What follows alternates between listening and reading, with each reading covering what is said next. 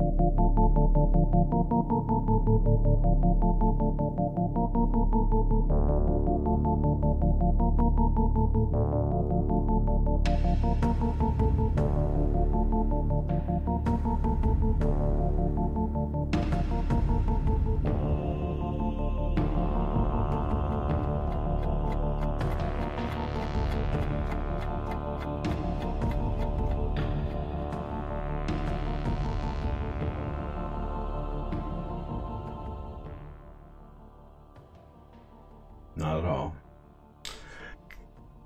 Good evening and welcome to Nox Mente.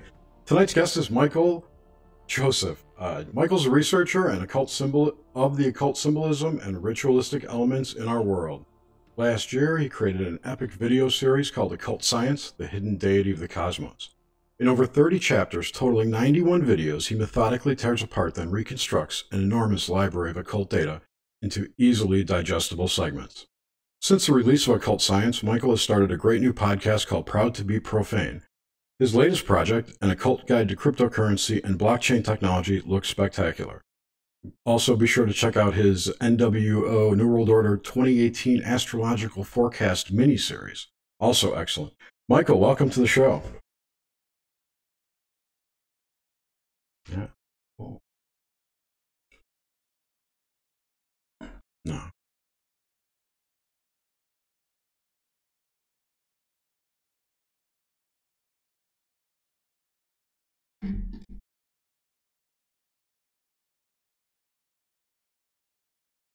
It's it's all in your head.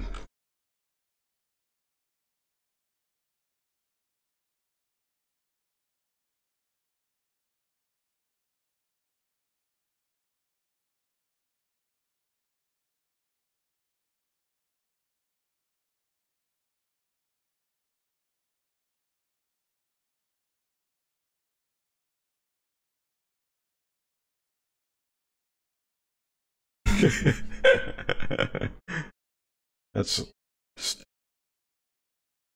extremely.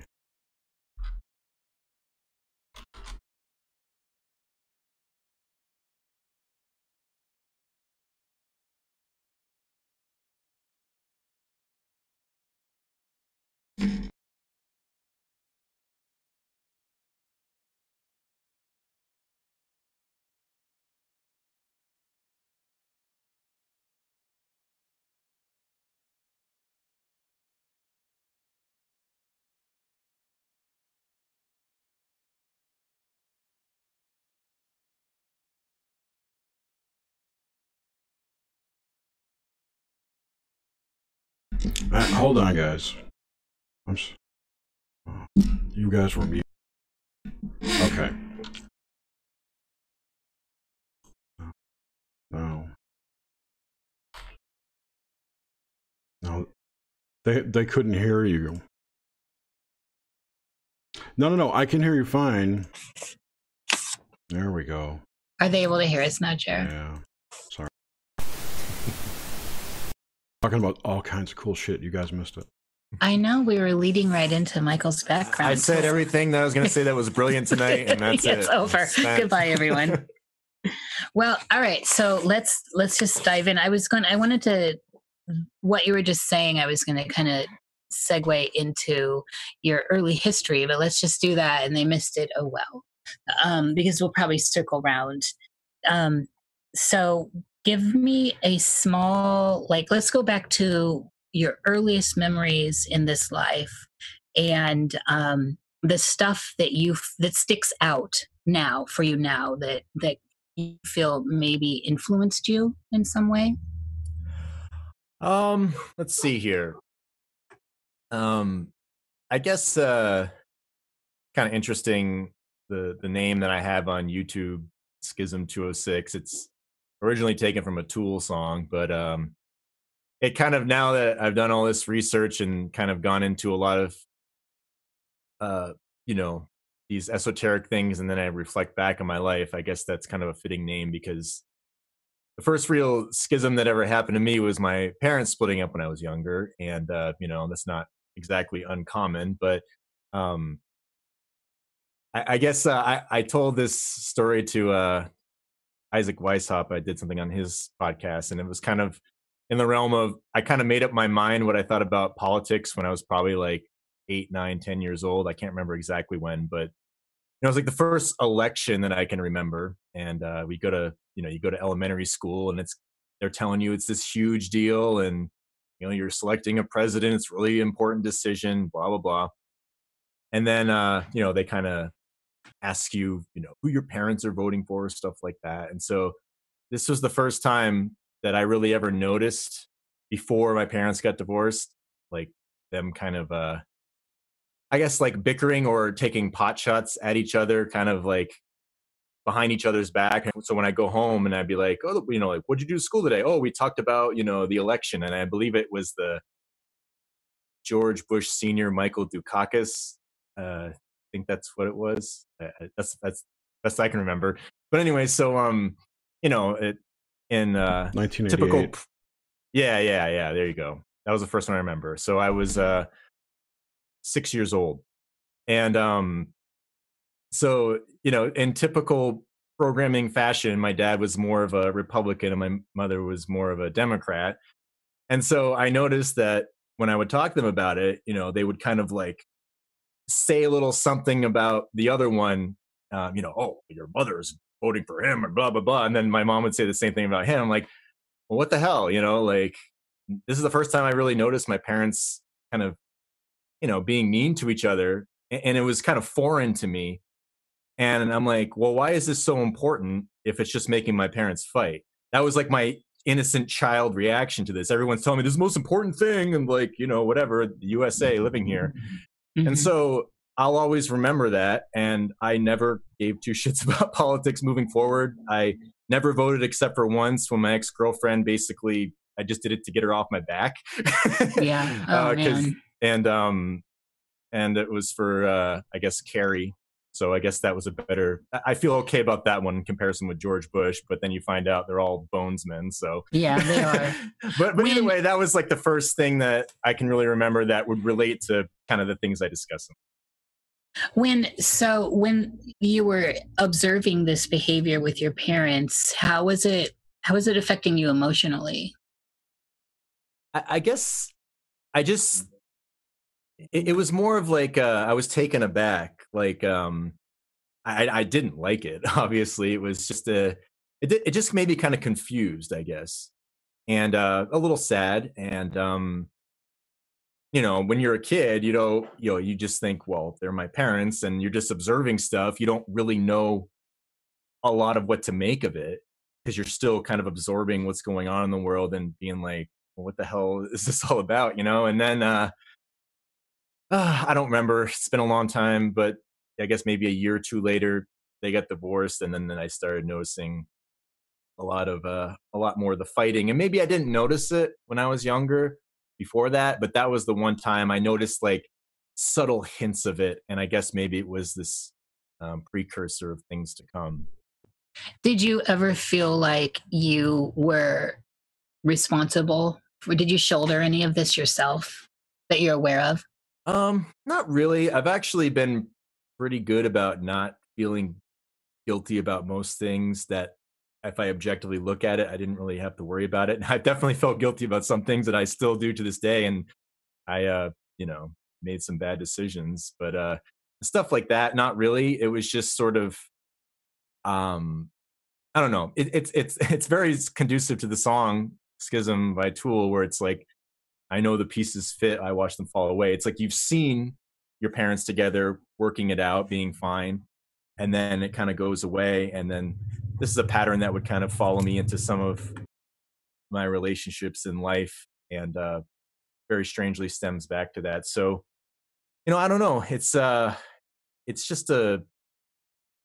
It was just a time in my life where I, I was I was very much in the middle with stuff. Like I, I it's still how I am. I would see my mother's side of things sometimes, and I would see my father's side of things sometimes in terms of what they were doing to each other. And I understood probably the reasons why they were frustrated with each other. But at the same time, I don't know, it, it was weird. So I had this balanced relationship with them in terms of that. I, I was never like more partial to either one um, they both had their their their uh, flaws and their their good things, and that's kind of how I approached. I guess as I grew up, kind of the way I would look at things is, uh, you know, you're obviously at some stage in your life going to deal with your parents' issues that are imprinted onto you, and you start becoming Yes. like them and whatnot. And so for me, I kind of adopted the the axiom of take the things that I like about them and try to be like that. And Yes. the things that I don't, try not to repeat that.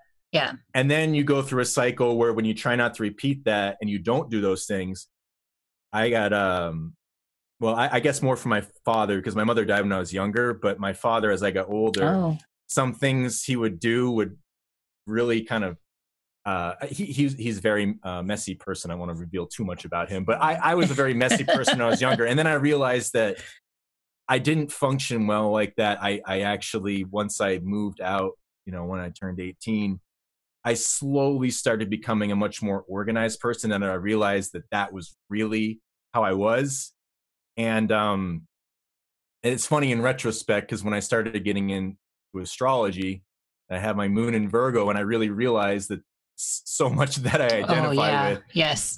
And so I'm the I- exact I, I, need opposite of things that, in by order.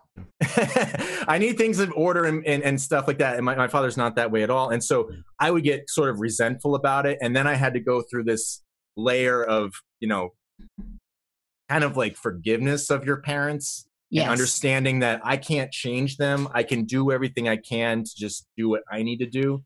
And so now that I, I mean, I have a great relationship with my father, and it took a while to get that, but it's a lot of it just stems from you know things in your childhood, and then how you deal with them as you get older. Um, I think will will shape a lot of those things. And luckily for me, I was I was always able to. I never had like this any pent up resentment that made me like over overly rebellious in a way that was nonsensical.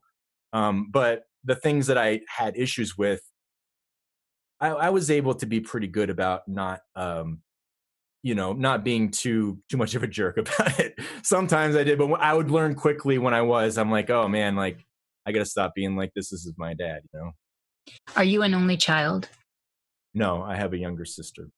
Okay. And since you already teased us with some astrological stuff, what what is your sun and rising? At least get the three out. Um, I have Capricorn Sun and Rising. Oh my. Oh, Yeah, it- the, the sun is. Oh, that Saturn energy. Double yeah, and my also my Saturn's in Libra and it's conjunct Pluto, and they're both square. My Sun, Ascendant, and nodes. oh my goodness. It's pretty interesting. Like once I learned about astrology, but my my Moon and my Sun are trine, and so maybe that's perhaps why I'm able to, you know, my dad and my mom be kind of like this harmonious balance between them. I don't Yes. know, you know. yeah, that trine energy is nice. Um okay, so back back to young you. What what kind of stuff was affecting you or did you enjoy in in like the world? Like the in the city, going to the woods, TV shows, music. Um you did mention an awesome song by Tool though. I love Tool.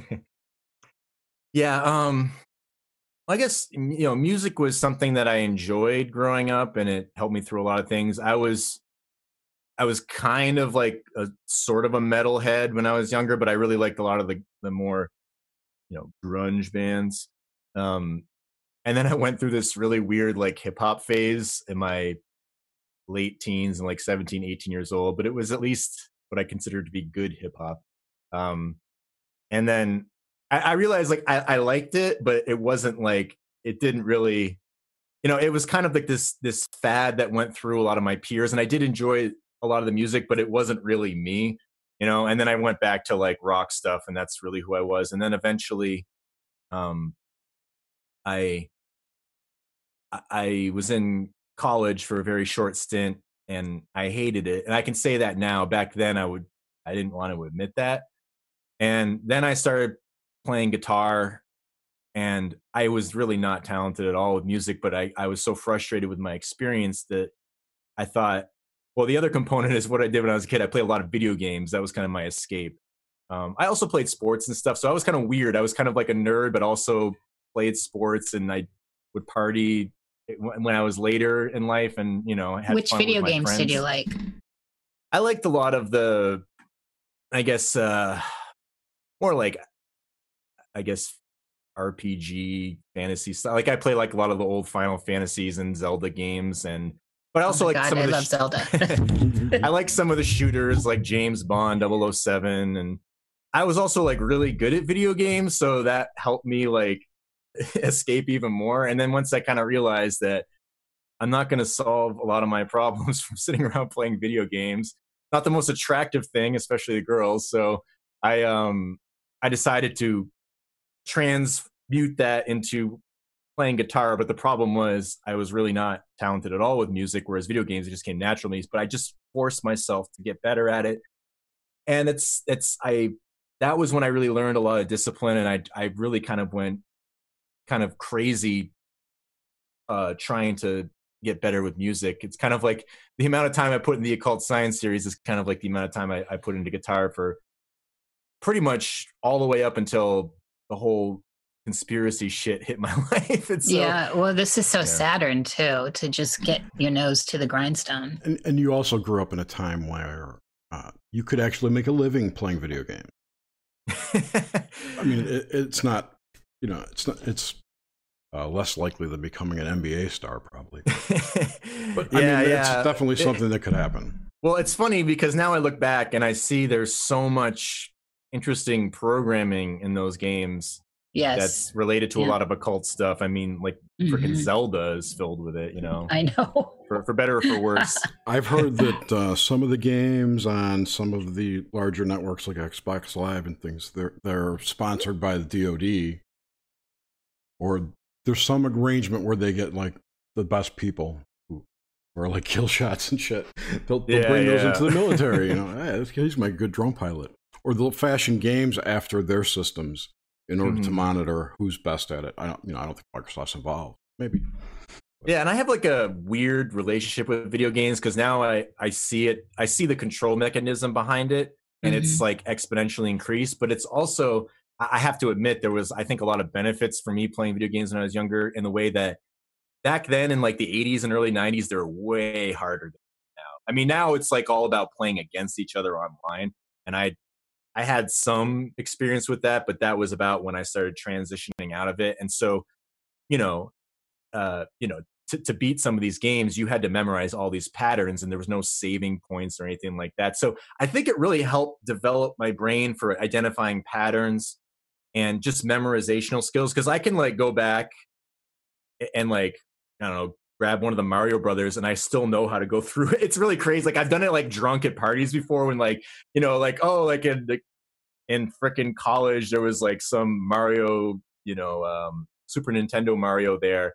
I, I knew how to go through it and beat it quickly. And like, I was like, shit, I can't believe I remember this stuff and I'm freaking drunk. You know? So it's weird how that stuff like stays in you and then It never leaves. Oh yeah, yeah. for, It's again, there. for better It's or a for worse. I don't know. Yeah, right. It's a program. It is. Did you have a relationship with nature at all? Sure.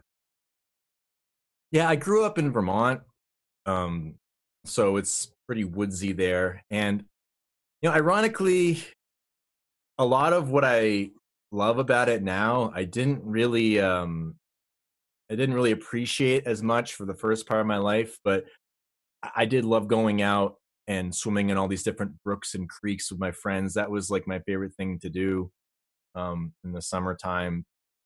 And again, like when I was younger, I was really lazy and kind of depressed a lot. And so I, I had friends that had to motivate me to go do stuff. So I'd be sleeping. They'd show up in my house, like in the, you know, in the summer or something like that. They'd pull my ass out of bed and be like, we're going to go climb a mountain today or something like, all right, fine. so luckily I had a lot of friends who were much more initiatory with things than I am, or I was.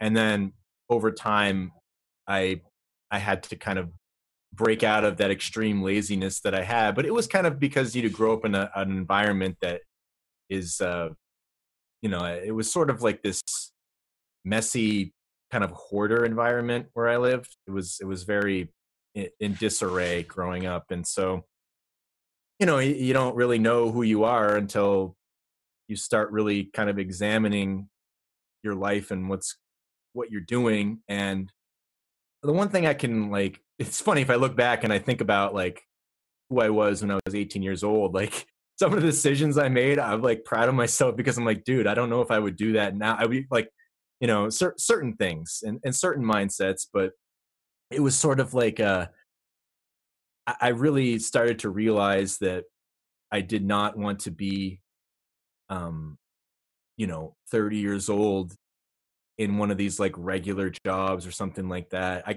I, I was also very observant of people who are older than me and kind of sensing how happy they were not not like the face that they put on to say hi to you but just lot more subtle intuitive things and then i'd start analyzing sort of like you know well you know what do they do? What's their behavior? And i, I noticed this in my early 20s i used to work in a kitchen and the, we get these uh you know mid 30s people come in and they would be like after we're done like where's the party at? You know and they were fun i, I liked them i didn't dislike them but i always thought like man like i don't want to be 35 years old and, and being that kind of person like still going out trying to party with 20 year olds like at the time like i didn't mind but like i knew i didn't want to be like that. So i'm kind of like i learn objectively i watch other people's behavior and then i see what i like or don't like and then that affects me rather than some people have to go through personal experience to figure out how they feel about a lot of things more, more of the time i should say. Not that i haven't learned from personal experience but that's usually like my first layer of trying to figure out what i think about you know i should do for like planning my life God, yeah, sorry, as a tangent. I, I find it's like a mix. We're fine with tangents. Is um, it is. I I feel like I've lived a million lives within this lifetime. So like like you had said earlier, like when I focus in on me 18, I don't even recognize that person. Although I did make some pretty righteous decisions. Uh, um, so still back in your youth, were you, if you don't mind, how old were you when your mother died? Uh, I was 11. So that was young. That's quite young. Um, and can we talk about that a minute, if you yeah, don't mind? Sure. How did you? How was? How did you process that? Like, did it? Did did it? And I'm looking for like dream stuff and how you were kind of. There's. I told you. they always make an appearance. Um, how did you how did you emotionally process that and of course speaking from now where you are now so you can kind of speak in a detached way yeah, actually, I mean, looking back, I feel like I, I dealt with it pretty well. I, I have talked to my dad before, and he said that I had these like fits of rage sometimes that I do not remember at all. Like I just literally have blocked that out. But it wasn't something that happened a lot. It was just more like within the first couple of years. But other than that, like I never, I never felt I never felt sorry for myself, or when I did, I felt like it was wrong. And um, like it, it, not maybe not like that it was wrong, but just like this isn't going to get you anywhere. Um, and um, I also felt like I didn't really have a problem talking about it, but I felt weird talking about it because of the other people's reactions. Like you know, I'm probably like, oh, geez, this is going to be a, a, downer, or like, when's the appropriate, like, you know what I mean? Like, I just yeah, kind of felt like I would hear other people, you know, kids my age, they don't think about those things very much, and probably, I, I guess. And uh, I, I just felt like I was putting them in an uncomfortable position. So I was more concerned about how other people felt with me talking about it rather than me talking about it. So I just, uh, I don't know. I just kind of moved on dealt with it. I mean, yeah, there were a lot of things about it that it just changes you. It just makes you grow up a lot quicker and makes you not not care about certain things. Certain things aren't as big of a deal, you know, as some people are making out to be. So I would notice there'd be like a lot of drama amongst people in my you know social circles or my friends that i was just kind of like this is just dumb and i, I didn't judge people for it i just kind of detached from it and i'm like okay let's wait till we start talking about something interesting. So i was the kind of person that i always wanted to talk about more in-depth things anyways just kind of growing up like uh i didn't have any problems having like sort of philosophical discussions and i had a few friends that we could talk about stuff like that here and there but just generally speaking i kind of kept to myself about it but it wasn't something i felt like i was repressing or anything i just just kind of how I dealt with it. And um, I had a lot of good friends and family. Like my a couple my best friends, they they had a really nice family. They like I I would go over there all the time after school. I'd go to their houses to do homework where it was clean and orderly, and they'd sit down for dinner and stuff instead of going to Taco Bell. and uh, yeah, what's, I mean, what's we, wrong with hanging out at Taco Bell? well, hanging out there is fine, but I, I used to, uh, I used to eat terribly too. That's the other thing, and it, was it just didn't know any better. That's just kind of what happened. We'd go to McDonald's and Taco Bell, and I wouldn't think twice about it. And then as over time, I had to break out of that, and now I'm I'm much more health conscious, and that's something that I had to learn a lot too, how to be more healthy and, uh, you know, like the Virgo moon, you want to be efficient, and when you're not being very healthy, you can't be efficient. You know, you yeah. get tired, and so to me, it was more like I need to be healthy to be productive to do the things that I want to do with my life, or when my mindset was on music, well, the only way, if I get better at music, it's only going to be helpful if I'm healthy. So a lot of the my filter was just through working on music. That gave me a focus to just go for something and and not really ask questions, not worry about anything else. So everything I did was kind of through that. Like I would get jobs that I felt were conducive to that. Is there any way that I could figure out how to work on something in a situation where uh, most people wouldn't think about that, but I could find a way, you know, that kind of stuff. And so, you know, that's really how I got through a lot of it. Um, and b- b- before that was just like hanging out with friends and, and playing sports.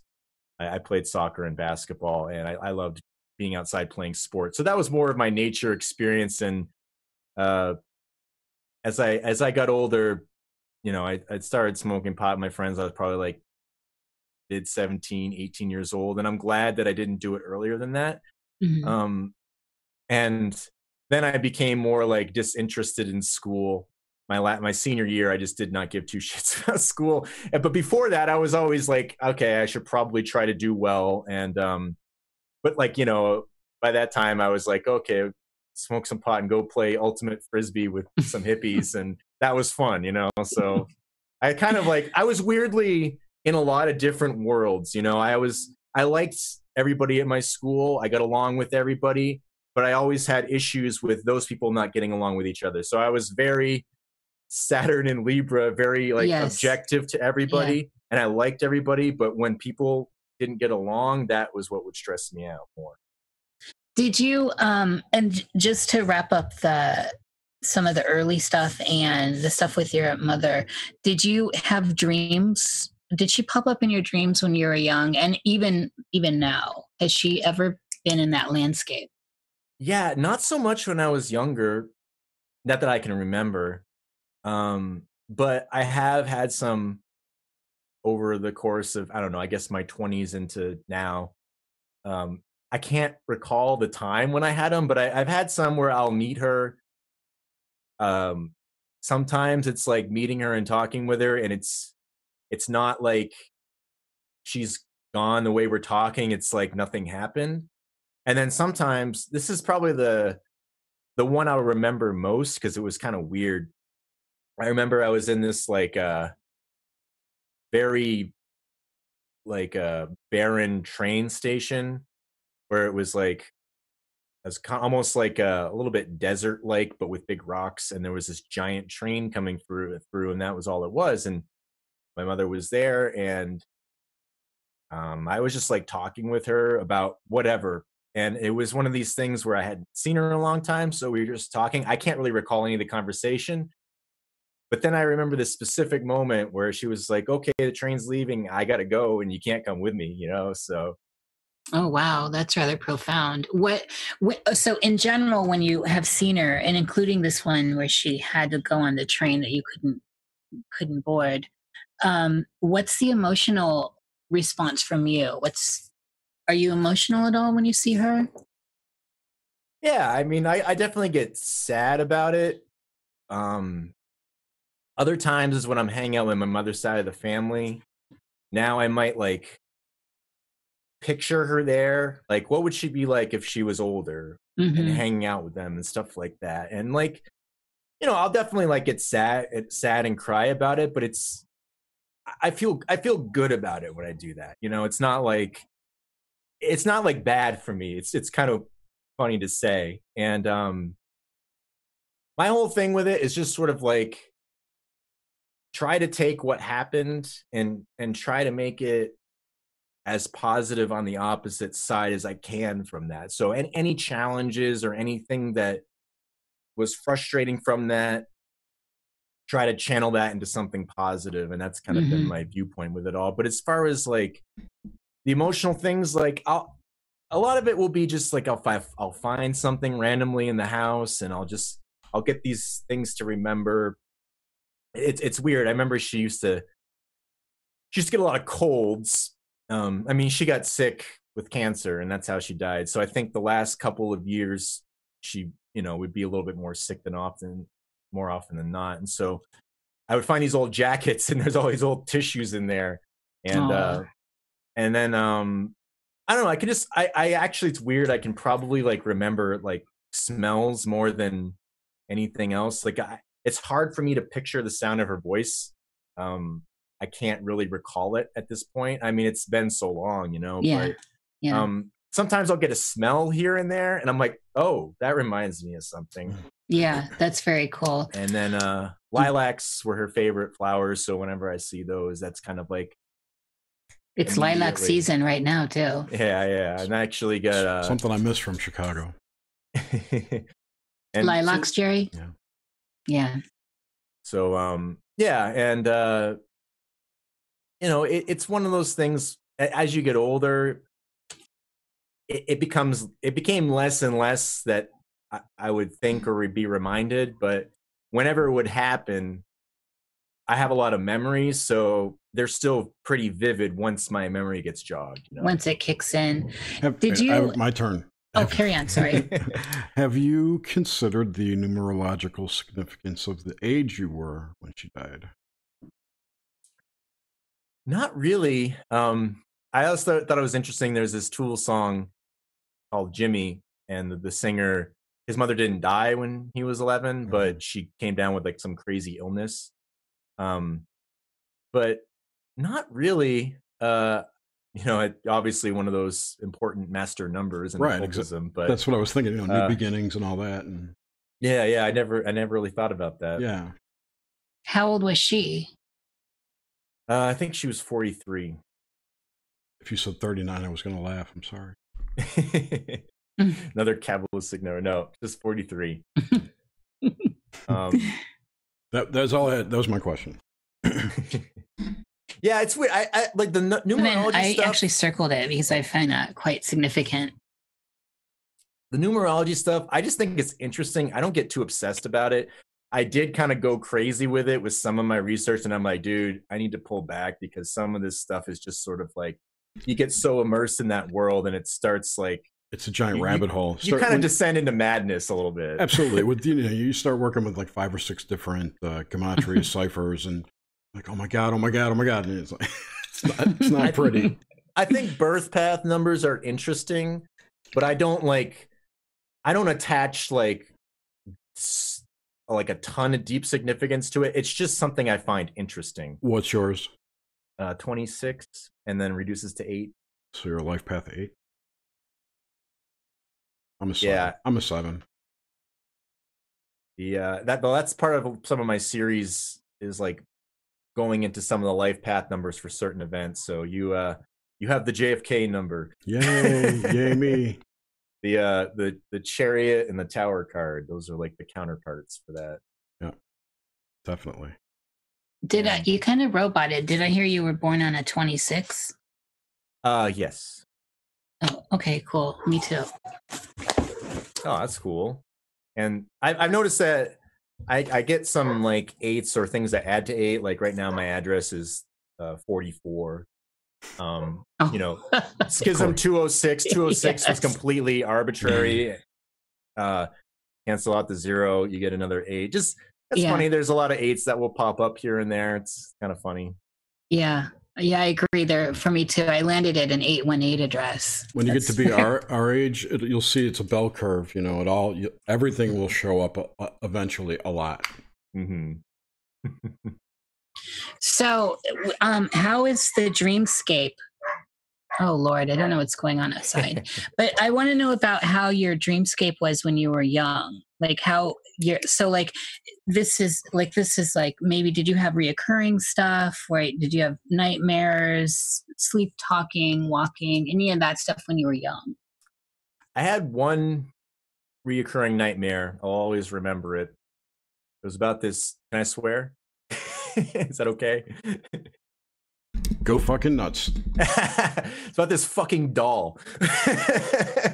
and it was like, I don't know if you remember, like, there was like those, um, like fold over paper clothes that you put on some doll thing. I didn't like play with them, but you know, like my, having a younger sister and being around toys when you're younger, you'd see those things. So I'd have this weird dream, and I'll always remember this. I must have been like four, five, I don't know. My my my dad would be like, "Oh my god!" Like I remember you waking up from those dreams, and what would happen was this is really strange, but like it would be like the paper doll silhouette thing coming at me, and it would always be in my parents' room. I didn't sleep in my parents' room, but like I would be in their bed, lights off, no one's in there, and I'd hear this weird piano music, like if somebody was just hitting all the keys like really in dissonant ways, like whatever and then this thing would just start like creepily coming at me. Like you know like you just seen like the ring or something when the girl's coming out of the well and she's all like whatever. Like that's what it would be coming at me. And it would freak me the hell out. And i had probably like two or three of them and then i did have a final one where i wasn't scared of it anymore. I was just kind of like this is just dumb. So somehow at some point i decided that this dream i'm having that was scaring me was just kind of silly. But um there's That's the only nightmare when I was young that I can really remember very vividly. There was a show on FX last year called uh, this year too, called Legion. It's a, a Marvel comic adaptation. There, it's amazing, amazing. It is really interesting. The uh, the main character was plagued by dreams of a paper character coming after him. Hmm. This season is blowing last season away. Oh, by the way, trippy. um. Okay. So, oh, also, um, this is this is interesting for Jerry and I at least. Do you have you so you said you fuck you have done devil's lettuce and um which I call that that's marijuana. I call it devil's lettuce. I love that term for it. Um anyway, but have you played with psychotropics at all? I think you'll like this story. Um I'm not really one of those kind of people. Um I've I did mushrooms a couple times when I was 18, 19. But the first time I ever did hard drugs, I was like five years old. Whoa, is, dude. I did LSD when I was five. Oh I'll tell you the story. um, this would probably fall into the dream category. Uh, so what happened was I was at my grandmother's house and I was playing hide and go seek with her. And um, I love my grandmother. She was awesome. And but she was not very good at hide and seek. And so I, I ended up hiding in the corner behind this chair. I can still remember it was like this green chair. And there was like a stool behind it. And I was kind of down on the stool. And now that I think about it, I probably deserved it. She comes in the room and she can never find me. And so I decided to scare my grandmother. So I jumped up and I just go boo. And then the stool kind of slipped and I came down on my tongue on the top of the chair like that. I cut a hole in my tongue. I was bleeding all over the place, so I had to go to the hospital.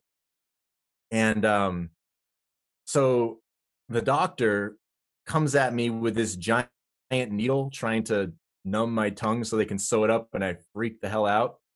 And so I was just like, after seeing that huge needle, I was just like hysterical. Apparently, I mean, I don't, I, I, I vaguely remember this. I'm just kind of hearing uh, I'm telling the story from my parents' perspective.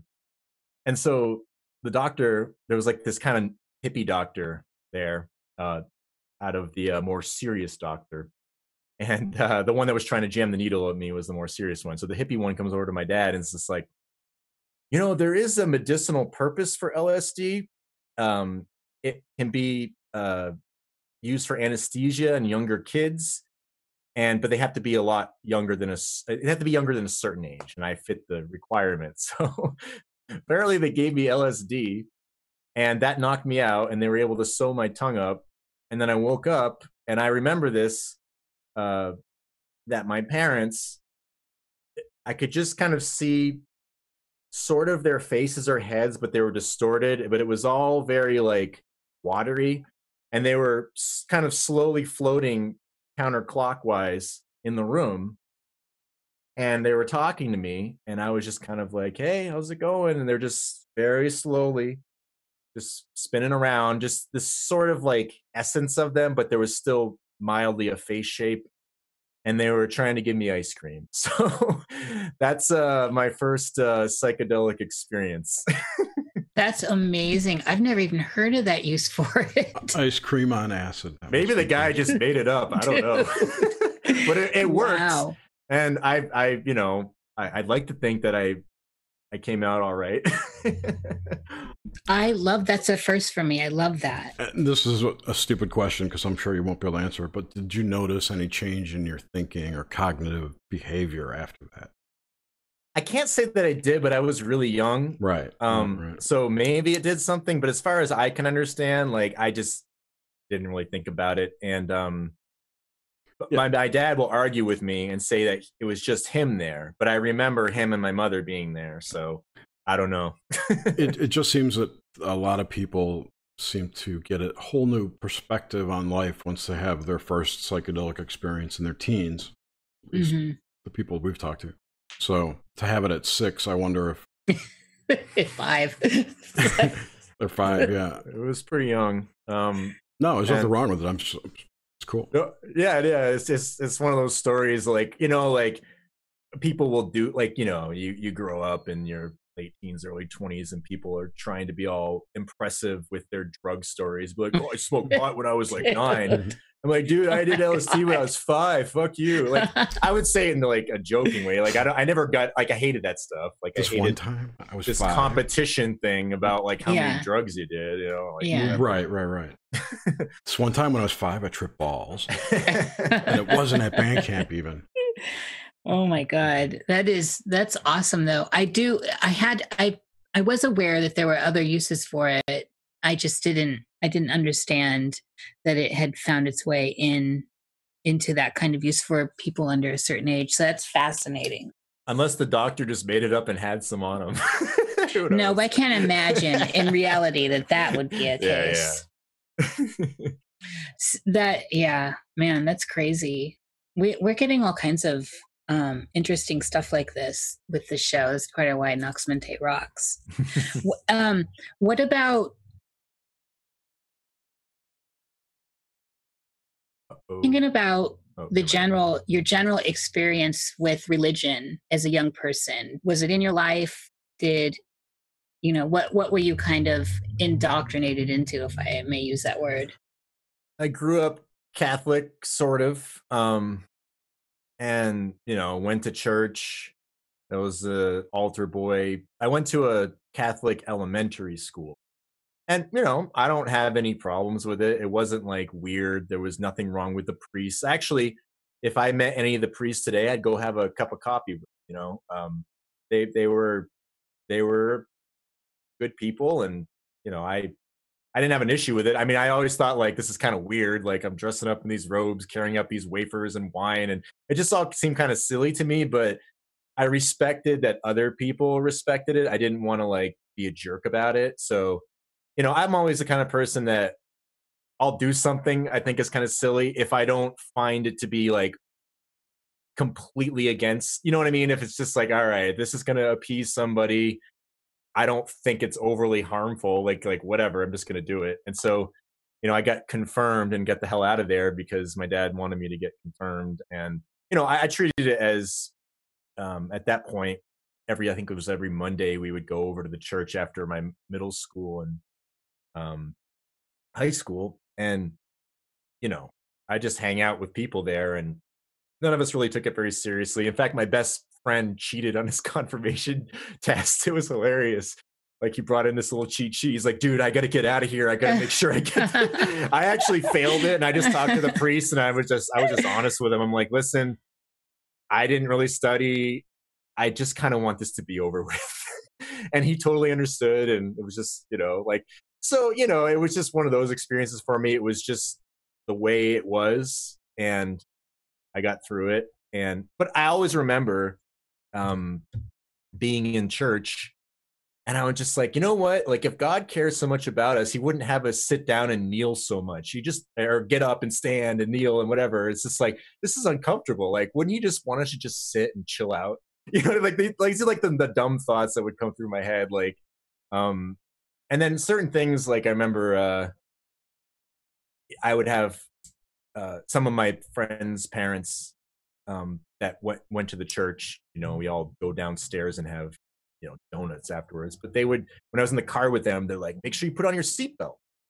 And I'm just like, "Hey, if if God's in control, then I don't need to put my seatbelt on." I was kind of saying it in like a like a I don't know, a joking way, but at the same time, I was kind of serious too. I'm like, I used to you know, if this is uh if this is how it is, like, why do I need to have my seatbelt on? It's if an accident's going to happen, it's going to happen. It's up to the divine order. And I've actually always had that kind of sense about things in my life, like with those sorts of things. As long as I wasn't doing anything I thought was like too stupid, I felt like, you know, what's going to happen is what's going to happen. Something could fall on me randomly somewhere and nothing I can do about it. So I kind of just, I, I've, it was me like expressing my own opinion on spirituality, but sort of at the same time taking a jab at like, well, you know, if if this is all about faith and stuff like that, why are we having faith in seatbelts over God, you know? I don't know. That was just the way I was. I I love that. It's the questioning and all that logic is um, a good thing, I think, especially with things you can't control. You know. So, what did did you? Where are you spiritually today? Like, how do you? How do you feel about all that? Um, it's interesting because as I got older in my 20s um i i was fine with like certain aspects of uh well here's the thing now that i look back on it i re- I, I think that the catholicism that we go that we grow up in is just a, a guise for esoteric freemasonry. So you have these secrets and all these rituals and all of this stuff but then you're getting the more outer meaning you know noah's ark all that so um my my whole thinking with a lot of it was just kind of like you know i don't know what happened thousands of years ago um and i always thought like i was never really a conspiratorial person until you know the waking up um i don't know 4 or 5 years back but i always just was like didn't trust humanity at large or like power structures. So when we were learning history in school i would think like what if somebody has made all this shit up? Like why am i learning? Like wouldn't that be crazy if this was all just kind of made up and we're learning it like it's so important? Like i just i was so disinterested in things from that angle. And so i wasn't really like that trusting in these sorts of things. So when it came to like biblical stories i'm like i don't know maybe there was a flood maybe there was an ark maybe there wasn't but i'm like why would god care if we believed it one way or the other? Like i just it didn't make any sense to me. It seemed like well that's kind of like if god is supposed to be this all encompassing like incredibly the, the, the perfection of intelligence and understanding of our human condition why would he give two shits if we believed in noah's ark or not? It just didn't make any sense to me but I, I never like i was like well maybe there was a big flood maybe not i've always been pretty open to like supernatural stuff but i just like why would i have to say that i believe that when i don't know that just seems kind of silly and, and almost arrogant in a way like you're putting all your faith in something that Mm-hmm. You know, and so like this was kind of my relationship with a lot of that stuff. And then as I got older, I, I really hated when people pushed um, the the kind of evangelical saved Christianity on you. You know, you'd be walking down the street and somebody would come up to be like, "Can I talk to you for five minutes about how Jesus died for your sins?" And I would just get really mad at them. And I was just my biggest issue with it was like, you're selling your religion like it's a T-shirt you're going out like people do when they're advertising, you know, their their new car wash they just had or something they just opened something like that like that was just the vibe i got and um, to me it's just like okay if having this relationship with god is supposed to be this personal deep thing like shouldn't that just be between you and without anybody else? You know what i mean? And why do you need to go out and try to force that upon somebody? It, to me it was just sort of like you, you're actually negating what I think would be something healthy about any sort of version of spirituality. It's just sort of like, you know, if you're trying to espouse that, oh, you know, God knows you and who you are and what you do, then then why like me walking around trying to get somebody to believe that I'm, I'm it's, it's almost like you're saying, well, I can I can do it better than God can. Like why would you know what I mean? But their mindset is like, oh, this is what God wants me to do, right? So I was always just very mad about when people would try to push that whole like, you need to be saved and all this stuff. I just never really understood that. And as things evolved and I looked into the more conspiratorial aspects, I kind of went into both polarities because what happened was when I woke up, you're in this new stage of infancy, right? You're you're like, there's this whole world of things that's been going on that you're complete you've been in the dark about your whole life maybe you've had some inklings or intuition towards something going on but when you start really looking at all of the i guess the the occult aspects the occult religious aspects that's what really got me when i started learning about you know freemasonry and the the, the 9-11 symbolism and stuff like that um that was like holy shit there's this religious agenda. And so that to me forced me to look at a lot of spiritual perspectives because if we have this controlling group that's in charge of so many institutions and they have religious beliefs or spiritual beliefs, I think it kind of forces you to look at it from that perspective. Like, what what do you think about religion in the spiritual world, or uh, you know, whatever you think is going on in the metaphysical realm? And so, I kind of went through this polarity where I went, I kind of got little crazy new agey and then i got kind of like the opposite side i actually ended up becoming like more of a, a saved christian that i was hating before and then i realized that i was getting sucked into things.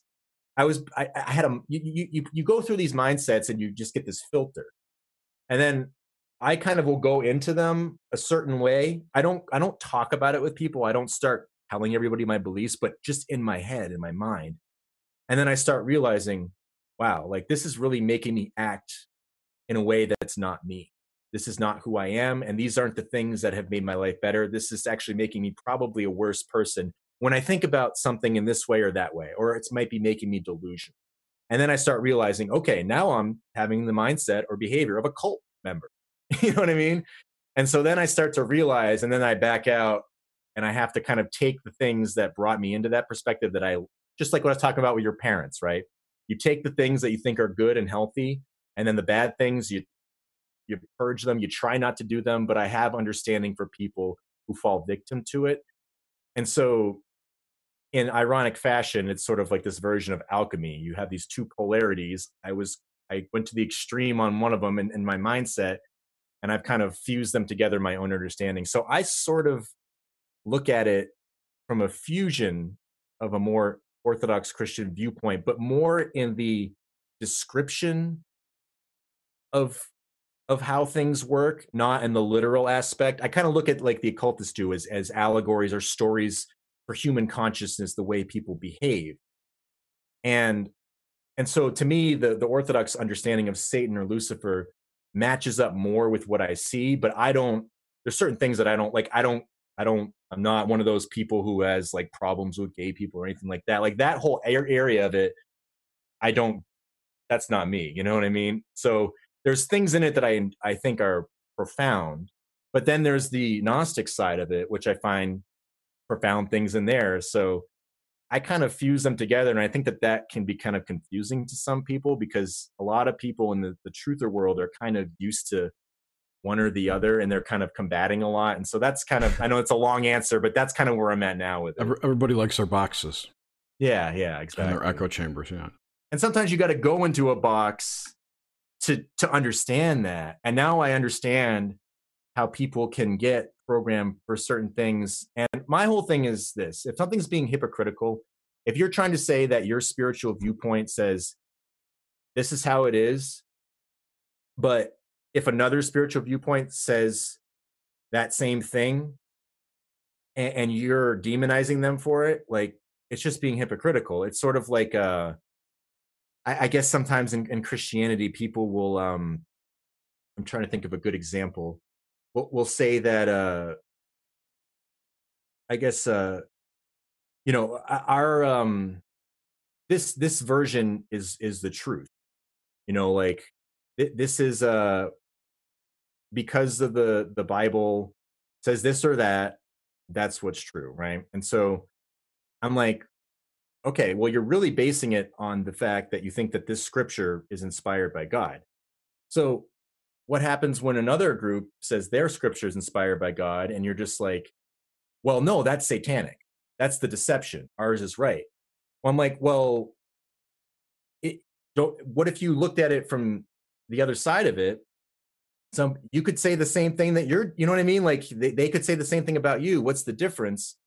And this is my issue with a lot of it is like i just notice a lot of hypocritical behavior with certain viewpoints. And when i start seeing that and especially when people start using like buzzwords or language that like like a lot of people i mean i don't i'm not trying to be like a bashing person here but some people will use these use these arguments. And i've read like some cs lewis stuff. And when they use these arguments i'm like you're just regurgitating what cs lewis said like you're actually like I'll, I'll I've read some of that and I'm like you're repeating it verbatim. And they're acting like well this is proof. And I'm like you reciting something line for line that just intuitively tells me like you're taking someone else's argument and trying to put it forth as your argument without adding your own flavor your own individuality to it. And when I start sensing that I immediately like red flag blind you know what I, I kind of like okay something's going on here. And so if I find myself starting to do that, I get red flags. I'm like, dude, what am I doing? Like, I am being just like what pisses me off. And I've had to that's that's part of life you you do that you are susceptible to programming i'm no different than anyone else but having that honesty to realize that you've been duped i think is the problem that most people can't get past that that was good and thorough and yeah it is always good when you when you feel that projection happening where you start doing what you hate? Or, you know and those things. I um let's talk dreams now michael. Yeah, so now, now that we got the second half of the show out of the way. Yeah. Um well it's all that background stuff is so perfect because it gives us an idea you know of what what is going on and within your own little soup of you and it's relevant. So what is the how does the dream dreaming look to you when in, in just a, a, blanket you know like are you a person that sees color predominantly? All this what are the predominant themes in your dreams as far as tactile color audio all that? Um yeah it's definitely i definitely would say there's color in a lot of my dreams um, a lot of it, I, if I was going to sum it all up in one word, it'd be frustration. I have a lot of frustrating dreams. That not, you know, frustration doesn't mean that like they're scary or something, but I just there's something not right. You know, it's like confusing. Like I'll, I'll, I'll give an example. Um, you know, I have these dreams where I'm someplace and I have a guitar, and maybe I'm like in some theater, people are wanting you to play, or I'm just in a social situation and there's something wrong either with me or with the guitar. So sometimes I feel like, oh my God, like I can't play. Like I feel like I'm extremely drunk and I'm just like, oh God. Like I, I forget. I'm like, dude, I know I know what I'm doing here.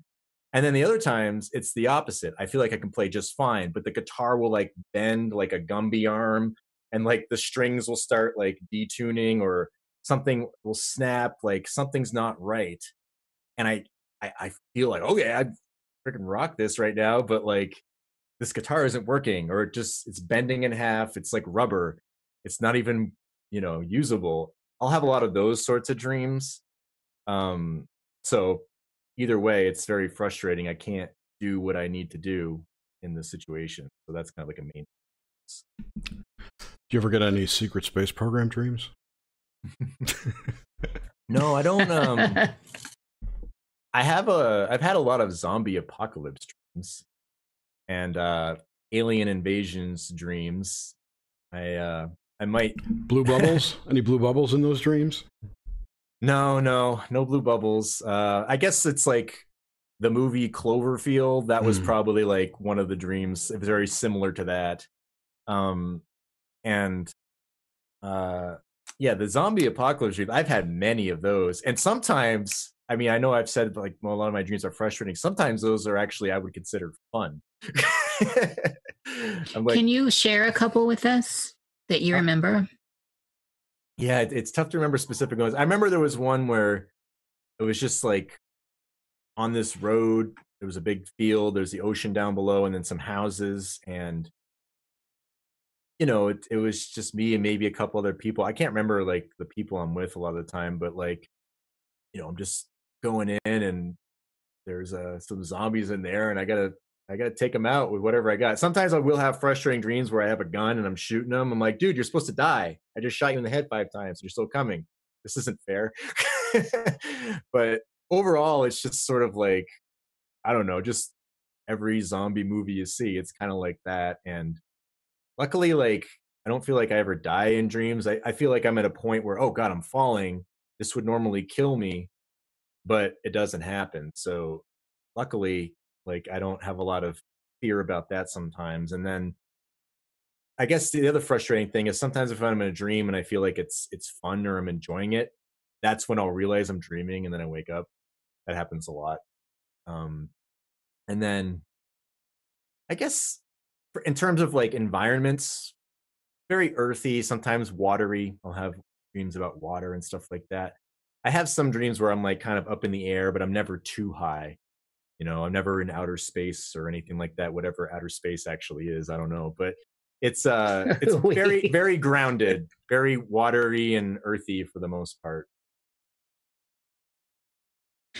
so on i actually want to um go back and maybe if you could share a couple of the alien invasion dreams too at least themes i'm interested in that yeah when those have happened i've been in the city um and there's just like shit going down in the sky. I kind of hear like weird alarms going off. And oh, I do remember one specifically. Uh I was at um I live in Boston now. I was at my apartment and my girlfriend she used to work at this uh co-op place and so in the dream there was all this stuff going down and I was trying to help the people around me, my roommates, and I'm like, you know, I really need to get over my girlfriend and, you know, freaking save her. and so on the way over, there's like, you know, aliens in the street trying to kill people, stuff like that. And, um, you know, eventually I got over there and I was able to find her. And after that, I was extremely relieved. No matter, even though stuff was still happening and going crazy, I was actually just very calm about it. I was like, okay, I got her we die together, we die together. That's the way it should be. what did the aliens look like? Um, kind of hard to remember, but I guess probably like similar to what you've seen in movies, like all skinny shapes, weird deformed heads, stuff like that. Some of them might have been more like apparitional, a little like ghostlier flashes of light where a shape takes form and then it darts and then kind of dissipates. Um, and then some of it is just sort of like, oh, I'll have dreams about seeing a bunch of craft in the sky. And I'm like, dude, that is not normal. Something's going down. Kind of like Independence Day kind of stuff. And that, it's funny because like that that a lot of that happened, not all of it, but a lot of it when I was like, you know, first looking into a lot of conspiracy stuff and I was going down that whole rabbit hole of aliens and Nephilim hybrids and stuff like that. And now I'm kind of like like James Comey, right? Yeah, I, I I don't know how I feel about a lot of that stuff. I I I wonder how much of that is legitimate or not. I'm kind of more of like I, I, not to poo poo anyone who's like an alien person out there, but I'm kind of more of like this psyop person around a lot of it. I don't, but I do think that there's a lot of uh, interesting paranormal stuff. Like I'm, I'm open to that, but at the same time, I'm a little pessimistic about certain things and the way it's it's presented. So my my whole thing is like unless I experience something for myself with these things, I'm not really going to be like out there being like, "Oh, this is this is real or that's real or Bigfoot's real or something like that," you know, but I have had a a few paranormal experiences in my life, but nothing too mm-hmm. crazy. Um but I'm I've always been very interested in other people's stories. Sure, absolutely. Uh, it just begs the question: what you were saying though is what what is real? If these people experience these entities or these beings in whatever st- state of consciousness they're in, is that not real? Yeah. Yeah, that's a very interesting thing to think about. And I always think about that too. Like outside of this realm that we're accustomed to, like what is going on? So when people are, you know, in altered states of is there even anything outside of it? Mm-hmm. And um I tend to think that there there is um just because of my own personal experience, but I also uh people kind of take that externalization of things to an extreme sometimes. But um, I don't know. Like, have you ever seen the movie The Skeptic? No, I don't think so. It's not the best movie in the world. I'm not it's sure if I have. Uh, it's it's basically a typical haunted house story. This this guy is a skeptic. He's a lawyer. He doesn't believe in anything supernatural. I Think there's a logical explanation for everything. So he inherits this house, and it's haunted to him and he has all these repressed memories and it's actually the ghost of his dead mother haunting him. But the way it goes through it it leaves you with a choice at the end. Was everything happening to him in his own head? He was hallucinating he was envisioning things. It was his psyche that was repressing things that couldn't be repressed anymore or was there actually an external ghost? And i think that that's what's interesting whichever way you look at it whichever way you choose with it the effect is kind of still the same. You know what I mean? That's kind of how I view a lot of this stuff. Right, right. If, yeah, I totally yes. Perfect. And uh, yeah, so it, it, there's there's a lot of movies I think that are are good like that. They leave you with this choice of uh of two ways of looking at something, but mm. The end result is still kind of messed up. Like, have you ever seen the movie The Conspiracy? I think so. It's about uh it's kind of like a documentary style of these two guys. It's kind of like Alex Jonesy. They infiltrate this Illuminati ritual. Um but anyways, at the end of the movie, you're kind of left with a choice. Was this all an elaborate prank to scare one of these infiltrators or did they just kill him? And it's pretty interesting because I like remember like reading some reviews and people were like, I like I don't understand like this movie was so dumb. They just like let the guy go. I'm like, dude, they killed him. you know what I mean? But it's so funny. Some people would like have that reaction, and it's it's very interesting. I, I like movies like that that leave it open.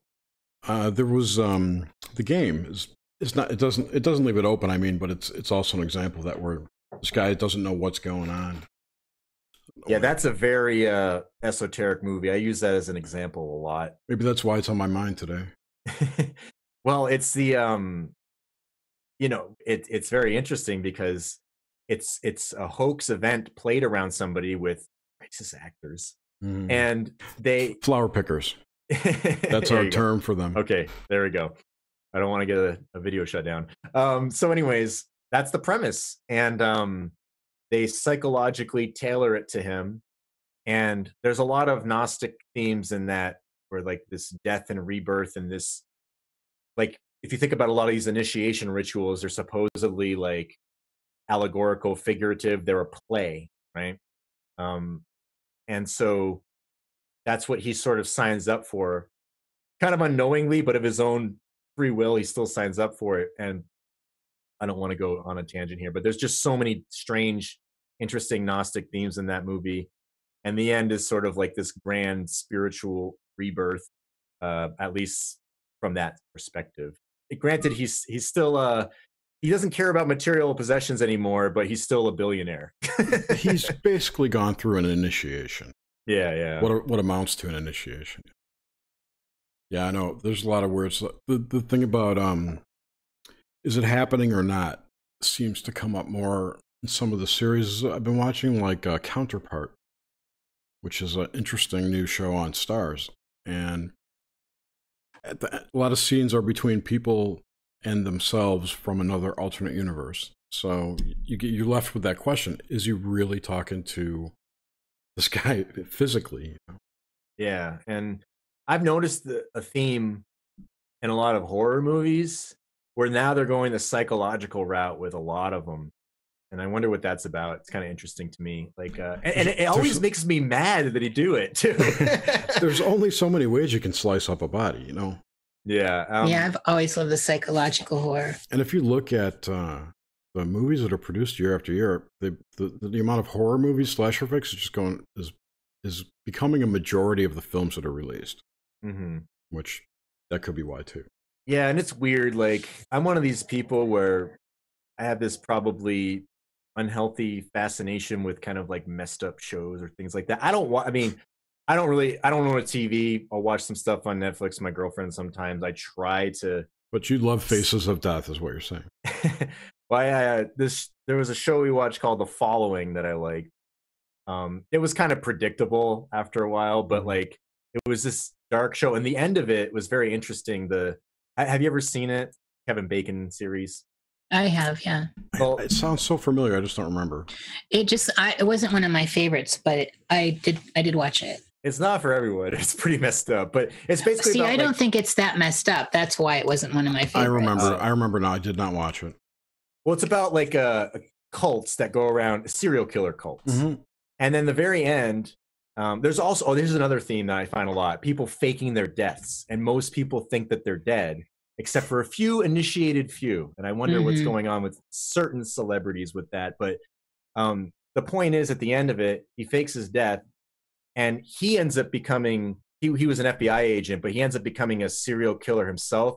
And now he's the the, the where they leave it hanging, and there was supposed to be another season. Was he was going to start hunting down bourgeoisie Illuminati type people who do messed up rituals in mansions. And then they canceled it. I thought that was pretty interesting. Yeah, yeah they always seem to do that. It's it's interesting if you this is another thing too. If you look at the shows that I just ruined it for everyone. yeah, okay. spoiler alert. Go back and look at shows that had one season but produced a, a lot of episodes or a lot of good content because it's interesting what gets canceled and what gets through because uh, there were a ton in I think it was 2005 there were like three separate ET invasion shows that started. Well, now it seems like when they pitch the shows to the producers, they pitch them, they're shorter now. So it's like three, they pitch with the ending and they're like three seasons and they wrap them up instead of leaving it like Firefly and all this other stuff where there's, where it never got picked up again. So if they have one even. Yeah. I totally forgot what I was going to ask. It was a really good question. Oh, I know. I was thinking. What I was thinking was that, um, in a way, what you're describing the following, where this guy's investigating these groups who are doing these things, and then he becomes that thing. It's almost like a another initiation path, really, where you start learning about, say, the occult, and then you become an occultist. yeah, tell me about it. Right. well, uh, do, do, you do any uh, magic work, magical work? No, I don't do any of those sorts of things. Okay. I just use it as a system of, I guess, well, one, especially with like the astrology, I really like it as a system of categorization and classifying things in a psychological sense. Mm-hmm. You know, like uh, taking a planet or a sign, and there's all these different attributes, archetypes, whatever, it, it's really like now I'm at the point where if I meet somebody, I'll be like, oh, you know, this person's kind of a more of a, a Mars vibe. Now, is it a, is it a, is it a healthy Mars vibe or is it a a, a, a more, like, like, yeah yeah you know? And I'll mm just I'll start assimilating guesses about like maybe they have certain things in this sign or maybe they have this or maybe like one of these houses and um I, I've gotten better about it mm-hmm. like but it, it's just like i think it's a great system to categorize things and so for me um i i have a relationship where i'm very restrictive with it i don't get into certain things because I just don't feel comfortable with it. I don't feel like for me personally, um, that's it's not my bag, baby. It's not my bag. yeah, and, Well, and like being being a Saturnian person, I'm also just very cautious and careful, and I I like borders and restrictions and limits when when I feel comfortable. Where is your Pluto stationed? Uh, Pluto and Libra, right about the very end. What house? transitioning. That's a that's a debate for the house system. Um, Placidus, I have my Moon, Mars, Saturn, and Pluto all in the eighth house. Although Pluto might be considered on the cusp in the ninth. And then if I use the Koch house system, which is I usually use that now, Pluto and Saturn would be in the ninth. Okay, interesting. Um, Isn't something going on with Pluto right now? It's retrograde or It's uh, it's about to hit the original point in the 1776 yes, that's what America Yes. birth chart. Yeah, it's pretty Pluto amazing. return. was. Pluto return. That's what it was. Uh, that Mhm. you were talking about that. Plus, there's also uh, Uranus is going into Taurus, Yes. which Yeah. is significant. Two, three, four weeks from now. Yeah, like that. but it's entering Yeah. the 29th degree pretty soon. Yeah, and uh, I did a little bit on uh, Uranus and Aries in my occult science series with all of like the the social justice hysteria that's been going on, and then on the technological aspect of it, all of these different projections and technologies being introduced in like this pioneering way, the Aryan type of way, you know. Now, you know that totally jives with like. Uh, do you know who Cliff High is? Uh, yes. Okay, so Cliff High's Webbot reports. That's what he was talking about later on this year. There seems to be a lot happening September. You know, fourth quarter this year seems to be like it's going to be interesting. Yeah. Yeah. And that's I I uh I go a little bit into some of these things in the, the cryptocurrency videos. I don't know. I'm terrible with financial stuff. I don't know anything about it, but cool. I just look at the esoteric things. With and- all that Capricorn energy too, I would expect you to be a pro. well, I have my moon, or my moon and sun, you know, being in Virgo and Capricorn, so they're much more like earthy and probably not, uh, you know, not conducive to being metaphysically minded. But they're both in the eighth and twelfth house, so. Mm. Oh I- yeah, the That's one thing when I learned about the houses in astrology. I was like, oh, you know, now the house system really explains a lot about me in relationship to that. Where before I would look up generic interpretations of like Moon and Virgo Yeah. and Capricorn, Sun and Ascendant. They'd be like, oh, you're probably a really cold person.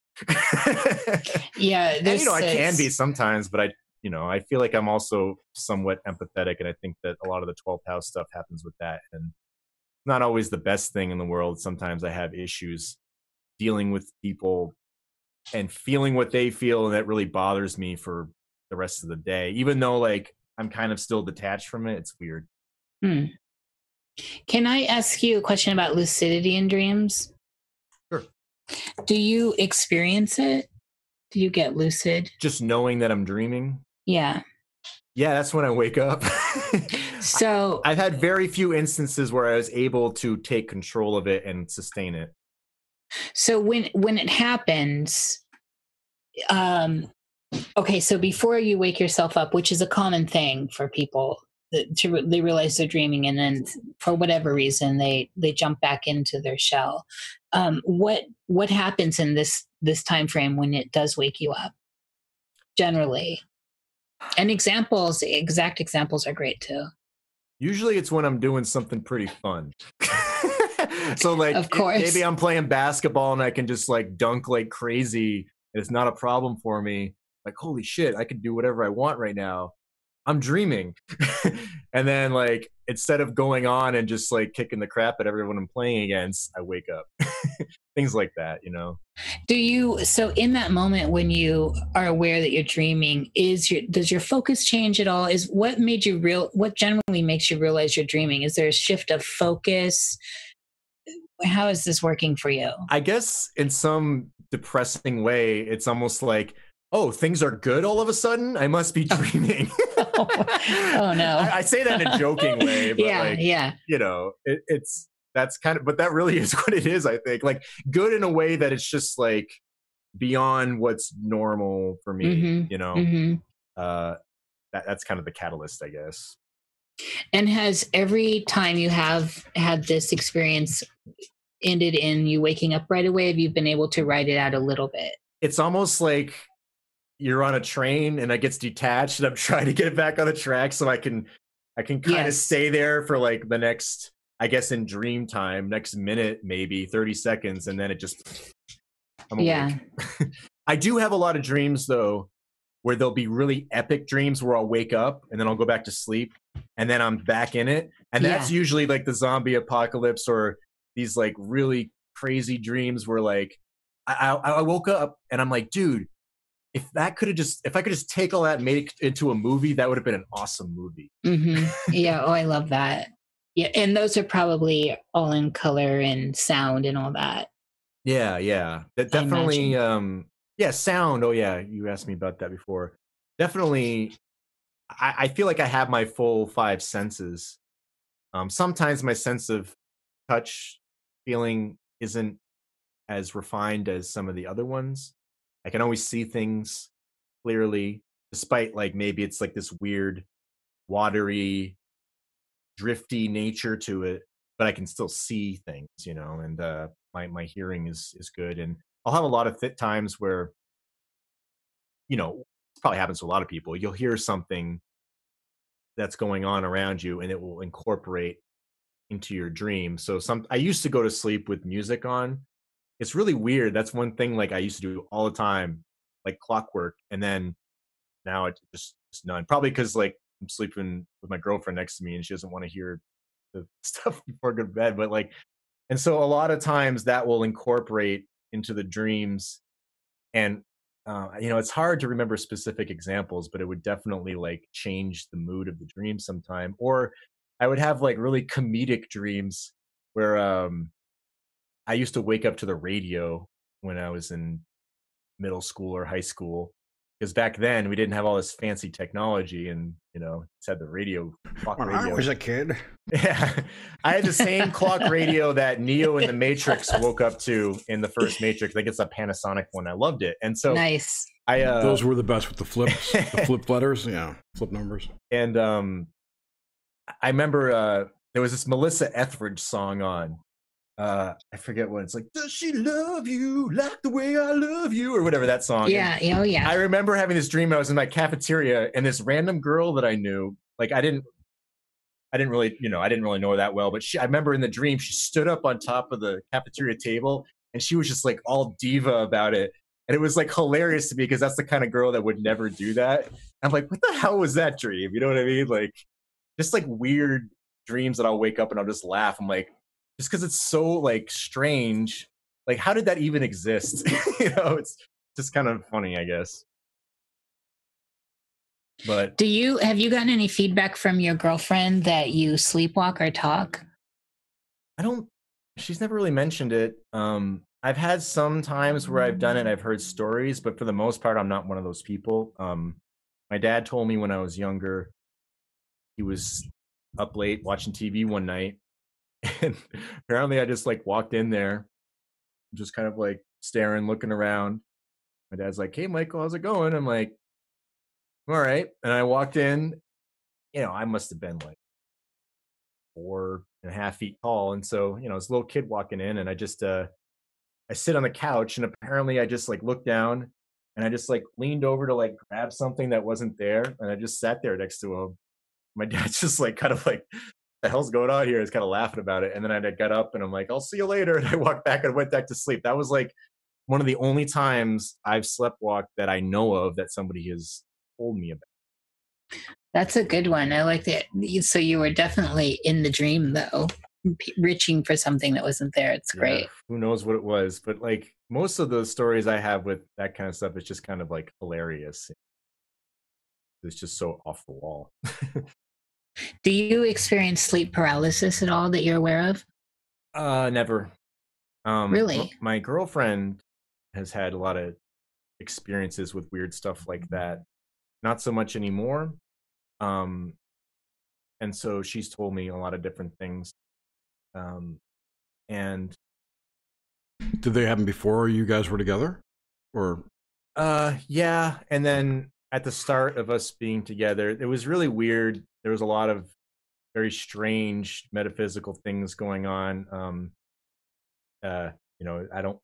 I would talk about it, but No, I, it's I, cool. No, I, I I- would need to, I would need to get her permission first. But basically, uh, I, I definitely felt something that did not like me, Mm. and Oh. um, she was uh, involved in in, in cer- certain like uh, esoteric, you know, tarot things and stuff like that for her own purposes. And so, hmm whatever things were communicating to her, we're telling- telling the uh, like telling the opposite of what I was saying, Mhm. and it was like it's definitely trying to get me trying to get her to break up with me. It was really we had a very strange start to our relationship. There were a lot of like all the core issues that we had as people Mhm. came out immediately, but also because I'm really like when I talk to people, especially if I'm, you know, looking to be in a relationship with somebody, I'm like really in depth and open about stuff because I don't want to bullshit about things.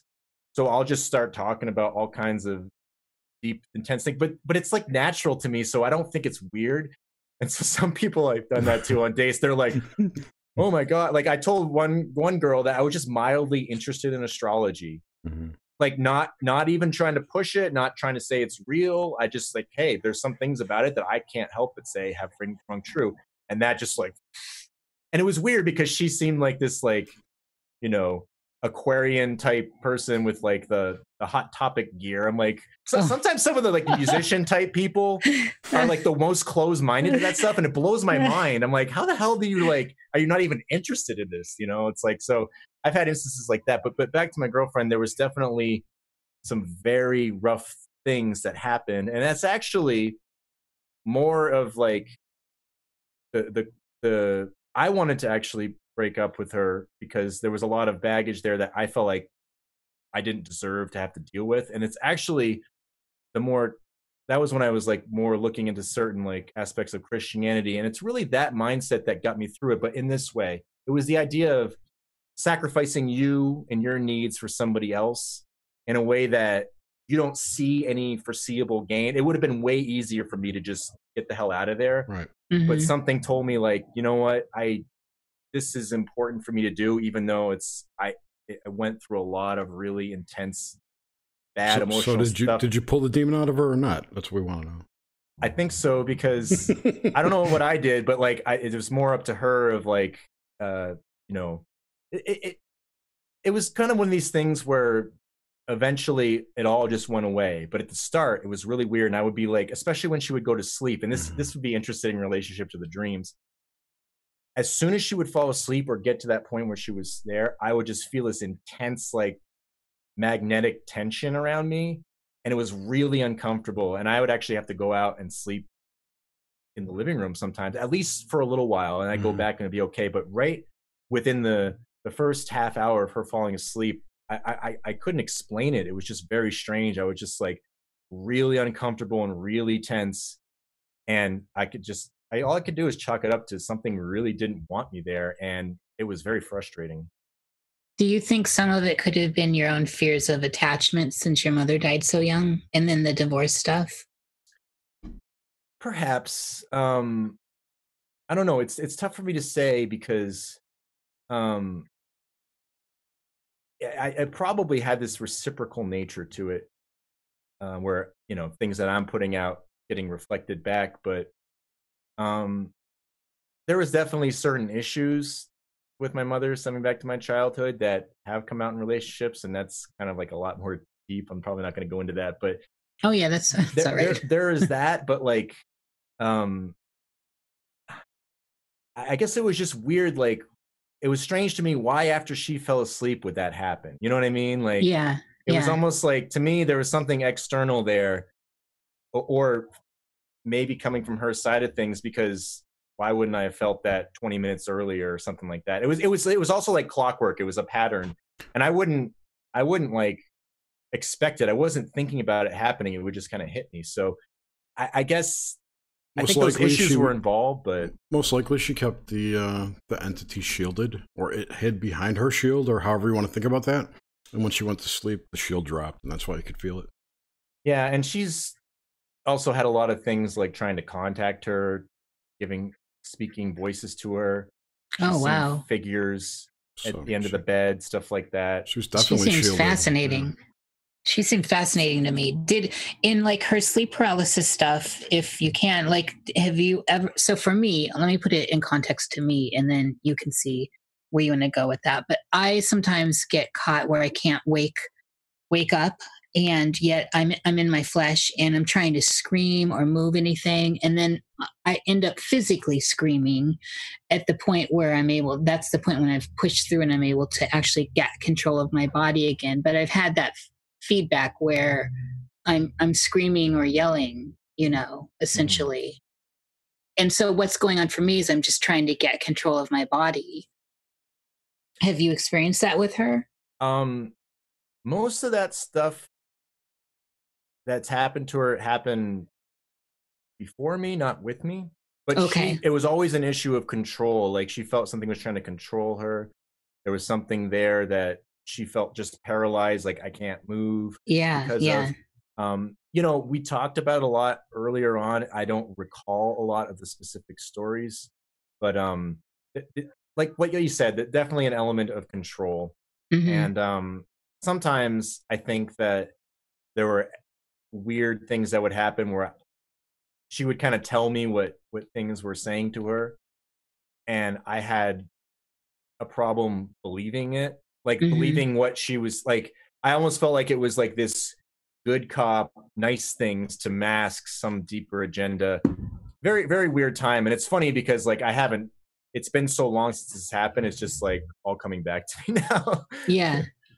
Well, it's just it's interesting to hear from another person's perspective with someone who, um, from your perspective, with someone like your girlfriend that has a lot of these experiences, and it's very common in sleep paralysis to sense or feel that there is something else there in the room with you. It's very common.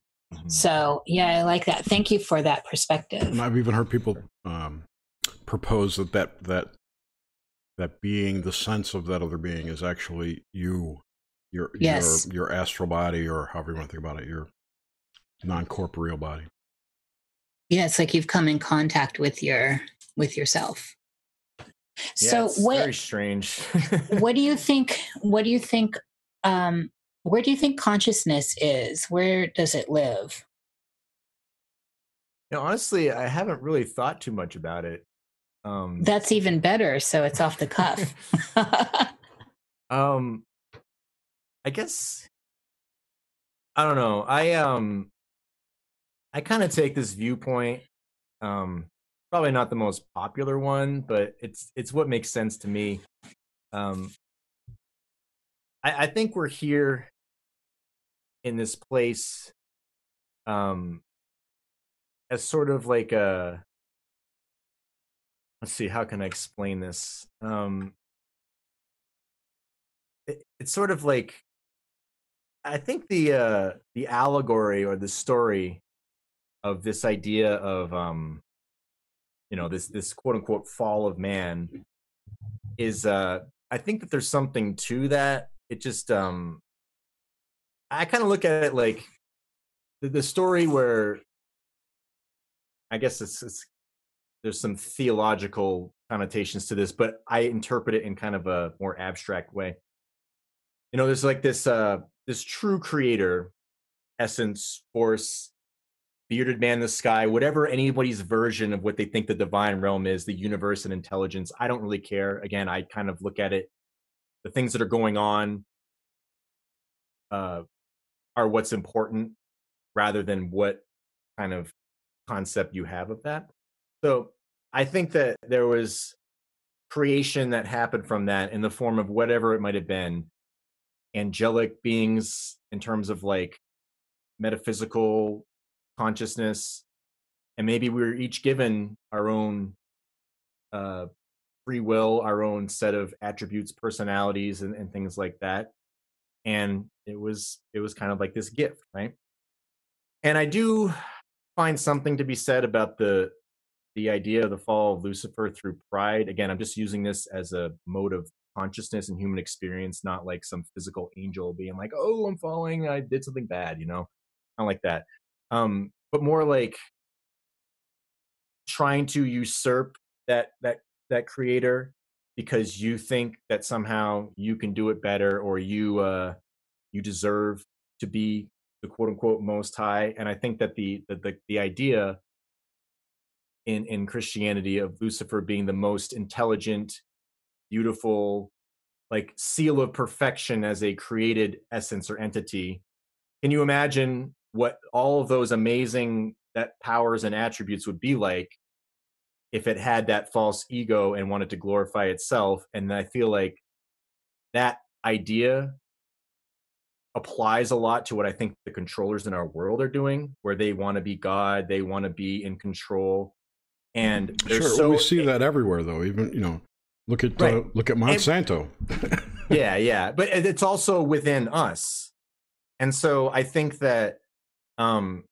i wonder if there's something going on here where this is sort of like our opportunity to do that to prove to that like it's free will right? If we if we uh, have this mindset that we can be greater than something and we think that they're the bad guy but i also think that maybe there's a component to the idea of like slander and accusing building up a straw man argument and like taking the good guy and making them seem bad with a bunch of lies and slander it's almost like this is the, the quintessential example i like to use I could go down the street with somebody and point somebody out. I don't even know them. I could just say, "Don't you know that person's a pedophile?"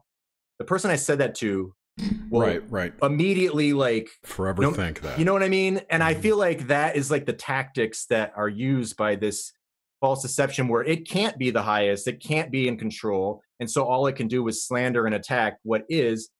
And, and it's it's a, it's a matter, it's a mode of behavior I see all around me and within myself you know, it's sort of like when you have your own failures, you blame everyone else but yourself. I think that the quote unquote Illuminati, the controller, whatever you want to call them, I think they're like the ultimate version of this. And so we're in here kind of making choices and we're being like, we, I think a lot of people in the, the quote unquote truther community, the, the, the one that's more awake, I don't like using those terms. You got to define it somehow. We get it that we don't want that. and so i think that that's making some sort of decision in this realm and that's part of our opportunity to realize okay maybe we were duped before this maybe we had a misconception and we got put into it and now we're seeing what that really is like holy crap and then maybe some people weren't duped but they've chosen to come in this and you have to have this corrupted nature and body but you're doing it to maybe help other people out? I don't know i, I think that it can accommodate for a lot of viewpoints in like you know the ideas of karma and, and some of the eastern traditions with some of the things in christianity rather than being so one-sided about things. That's just my viewpoint on it. I could be completely wrong but it's also personal experience of things that have happened to me in my life that that's just what makes sense to me and that's where i'm at. All right. I think you need to explain that question better nish.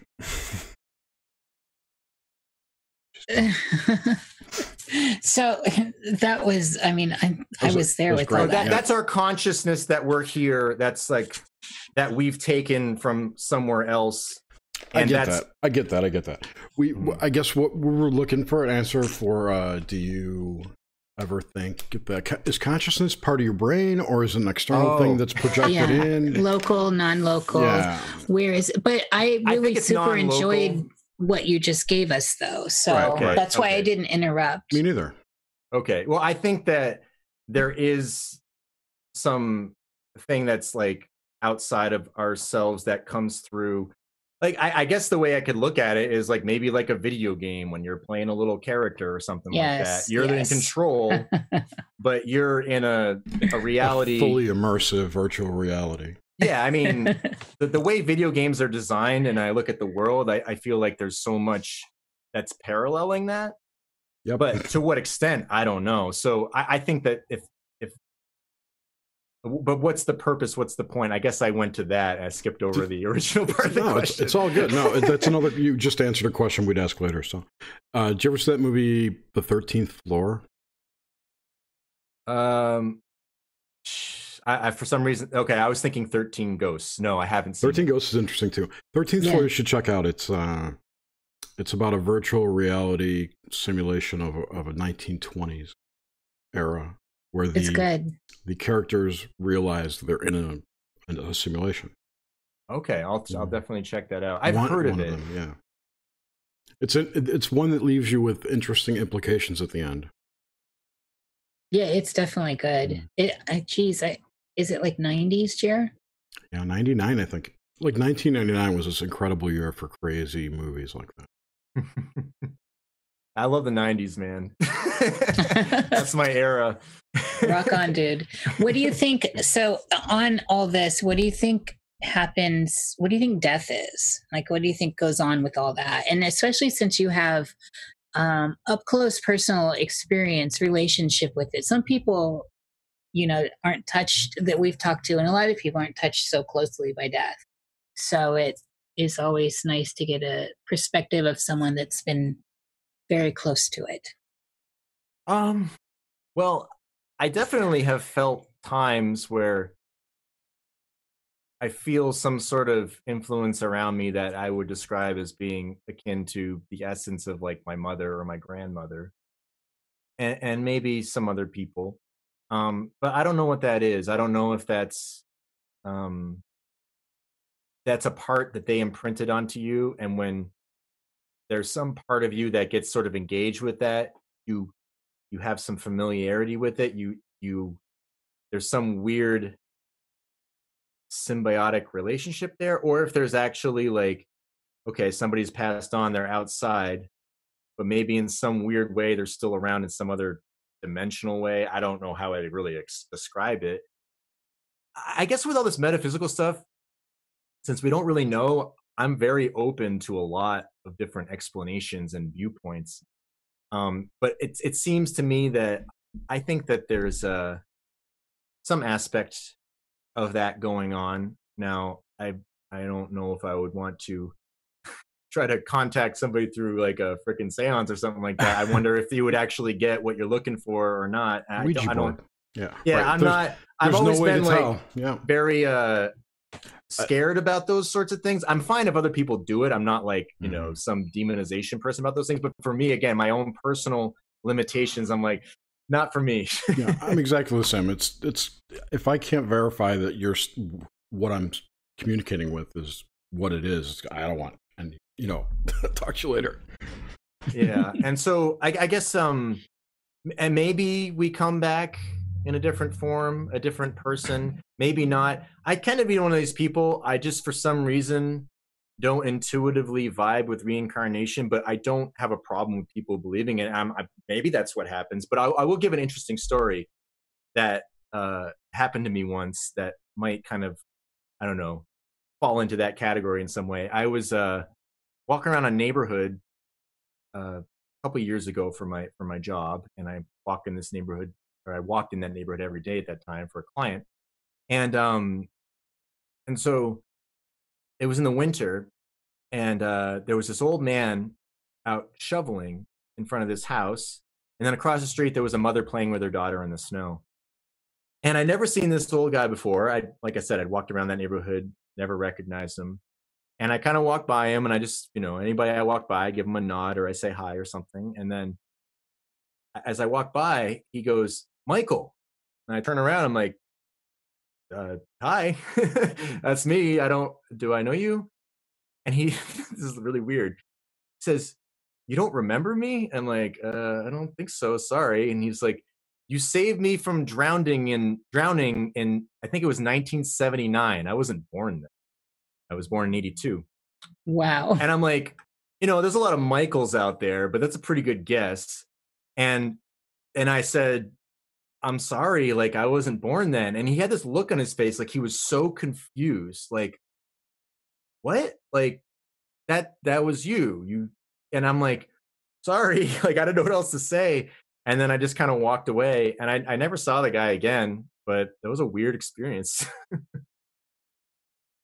That's fantastical. And I love those kinds of stories. That's, I mean, because they do make you wonder what they make you, they make me ponder about the relationship of with time that we have and um and then you know you can springboard off into if you want into reincarnation but what about alternates and um Yeah, that's that's fascinating, and and it sounds like he had complete conviction that that's who you were. Yeah, it was very Neptunian moment. I he call was just, it a juicy. He just had a lot of like, like uh, confusion on his face, and um, that's the only time anything like that has ever happened to me. But um, And you would have th- thought that the, the Michael that saved his life would be, what, 30 years older? by now, Right. right? And he didn't even realize that. But then maybe he wouldn't have recognized him. That's what's significant to me is that so this is the Michael that he recognized. So it would have, you know, it's that it, it catch captures that Michael at that time, that age, that look. We need so to maybe I died him. in like 1980 or something and came back in 82. I don't know. Well, does it even have to be like that when we look at like the multiverse or all, you know, so many other options if you're open. There's just so many Could ways different it timeline. could play out. Right. yeah. And that's kind If- of like the nature of exist. a lot of the philosophy. It's sort of like we're in a realm where we know time and space, and it's really difficult to imagine without that. But you know, like we we have these moments in our lives. Like I've always had this with my um, you know, my my uh, two serious girlfriends in my life, where you're just like, you know, laying in bed with them. You don't nothing sexual about it. You're just having fun. You're hanging out, and it's just like you're almost like there is no time right now, and you're you've been Mm. there for like four hours just goofing around, being kids and stupid, you know. And it's just like it, it's like this. It's almost like this weird dream realm where all that stuff goes away. So we get these moments of it, you know, with with certain things in life, and um, it's it's very strange because a lot of the times I think that we we we want to kind of hold on to that. I mean, I get that when I'm when I get drunk. and I don't I don't drink much anymore. I used to be a pretty heavy drinker in my late teens and early 20s, but it was like I was always very happy when I was drunk and I really liked hanging out with all my friends and like it wasn't anything like I love a happy drunk. yeah, I just uh I was the kind of person who just like I tell everyone exactly what I felt about them, like all these good things though, like, oh I fucking love you, man. Like I was that guy. But I did have moments in my life where that turned into more darker things, and that's when I realized I had to stop drinking. So if I can't be positive the about poisoning. stuff, I I withdraw from something and I have to reevaluate. But for a time, but that to me is sort of like this realm where I would also be one of those people who would stay up till like eight in the morning, and it was like no problem because I was having Yeah. so much fun. But I was in this world like there was no time. Like I didn't have any of the physical effects affecting me. Yeah, the next day afterwards when I came down, I felt it. But during that time, it was just like I could have just stayed up hanging out with all these people because I was having so much fun, you know. And it's unfortunate that I, I find a lot of those experiences happen where you, when you're younger, and as you get older, they get less and less. At least for me. but it does make you question it makes me question the whole construct of time when we do enter into those um, that kind of eternal moment that experience that you just described beautifully like all of a sudden we're like oh man i've got to do this and all of a sudden that whole saturnian reality comes back that brings us back somehow Yeah, for sure. And you know, it's um I don't know, it's it's strange. I guess that's what I have like hope in in this life that at some point whatever the hell's going on and whatever all this messed up stuff that happens is like there's a point to it. There's a reason. I can speculate on the reason, but I have faith that there is some sort of I hate to use the word like heaven after this because it sounds like very childish and simplistic, but it's just sort of like I don't know. For some reason, I feel like things are going to be all right after this if we're trying to do our best in this world and and do what we can to be a better person, grow and change. Yeah, we screw up a lot. Yeah, we can become really evil, nasty people sometimes. But I think that there's a a certain amount of people that are in like you know more in the higher echelons of what's going on that have kind of already maybe made their choice. Maybe there's some sort of NPC aspect to it, or maybe there's some sort of aspect where they've made a choice before they get in here to try to have their little controlled world and be gods. And so they're on this different level of what's going on, where we're on a more we're still observing and making choices. And so I feel like the vast majority of humanity is in that category. And so I don't really have like a lot of like fear about what comes after this. Unlike a lot of Christianity will kind of go crazy on. That's that's another aspect of it that I really don't resonate with at all. All of that, oh, unless you're saved, Yeah, you're going like all that shit. cult Like stuff. I just there's something that's so intrinsically anti-human about that to me that I just like I've never ever been comfortable like I, I've entertained the idea, but I've never ever intuitively felt like there, there's if there is like this benign God force, whatever it is, there's no way to me that that is how it is in this world. Um, save for maybe some other select groups that are creating a lot of the extremely stuff, and they maybe they've already made their decision. Where I think that we're all kind of learning. I I kind of view it a little bit with like the idea of karma. You know, we're in this, we're learning lessons for a lot of different things. We see all these strange manifestations of what I guess this is another way I describe this world. It's sort of like we get to see in some weird way like this illusion of like what isn't God. And then we get to learn about God, what it is through what it isn't. And I think that a lot of the mechanisms and tactics of the controlling system and all the really messed up stuff that goes on in the world, that's like part of it. And um, that's just kind of how I go with it. And I have just hope and faith that after it's all over with, I feel all right about it, you know.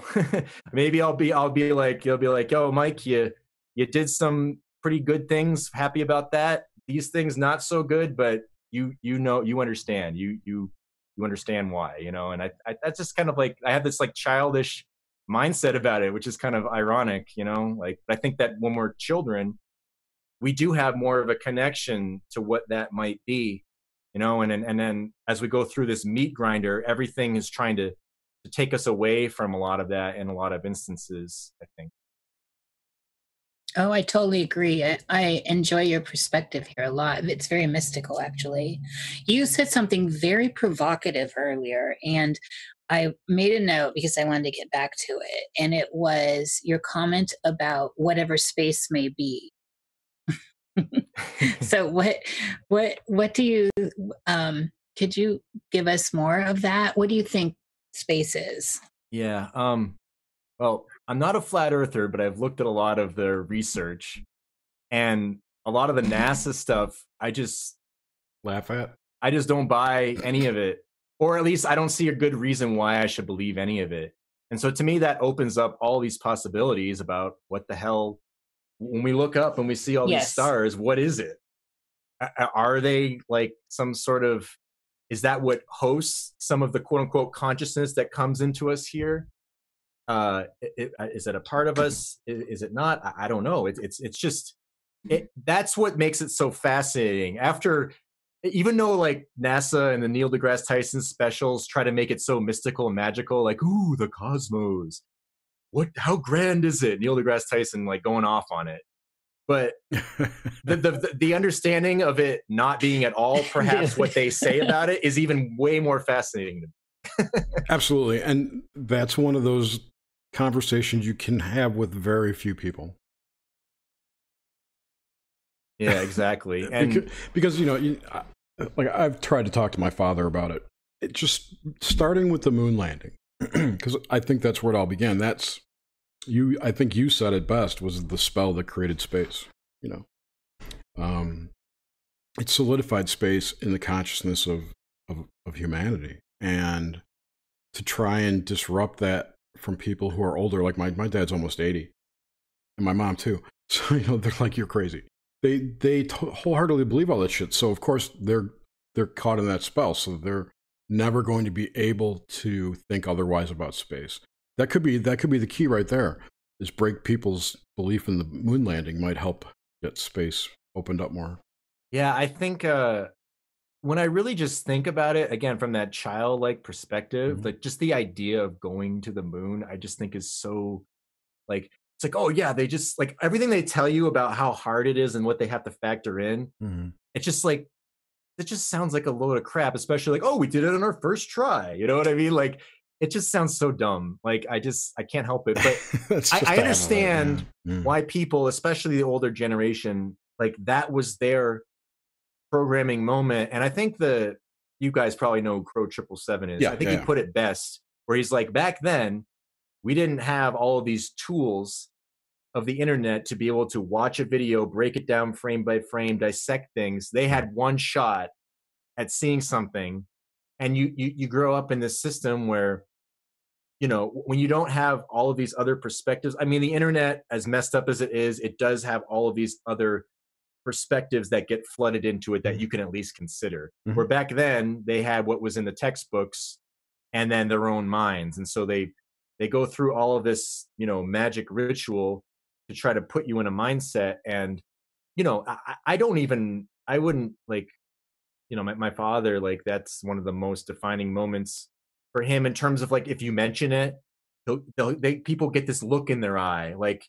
it's like that mystical look like all of a sudden i'm not quite talking to the same person um or they've decided to set aside like the normal face that they have and it's just like this dazed like oh my god it's like great and I'm, i just I, as soon as i see that look in people it's not you know it's it's that look happens in a lot of different ways. People can get it through religion. People can get it through freaking anything pretty much but um I, i'm just like okay like i'm not touching this one ever with my father unless it comes up with him.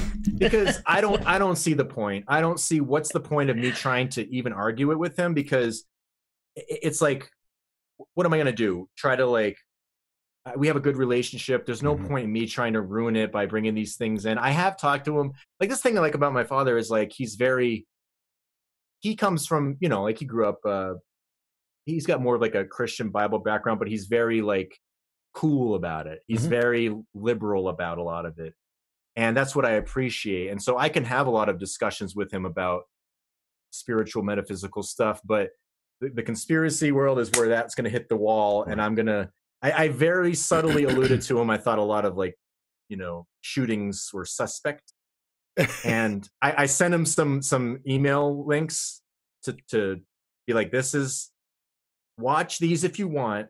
And I'm just saying, if you watch them, I I can say I can't say as an honest person that there's not something weird about it. Mhm. And if you don't want me to send you anything more on it, just don't even respond. Just pretend like you never got it. I never heard anything back, so I just never mention it.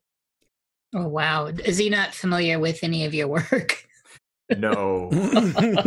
I have an extreme disconnect from my matrix life with all of this stuff.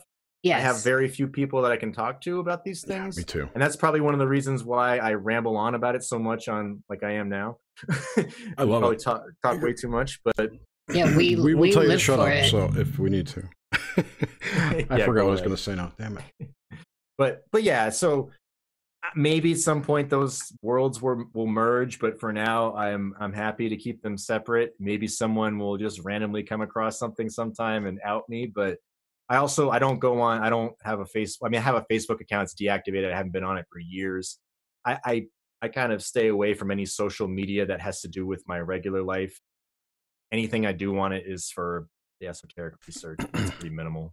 Yeah, I'm i'm kind of the same way nish And- doesn't have any online presence at all except a No, I'm on I'm on YouTube, Steemit right, and Steemit. stuff. Yeah. but not like And- that, and that's not YouTube. social media No, yeah, I left Facebook and all that. I just didn't believe in their ethic at all. So way back years ago. Um, this is I I feel like I we covered all the actual Nox Mente plus.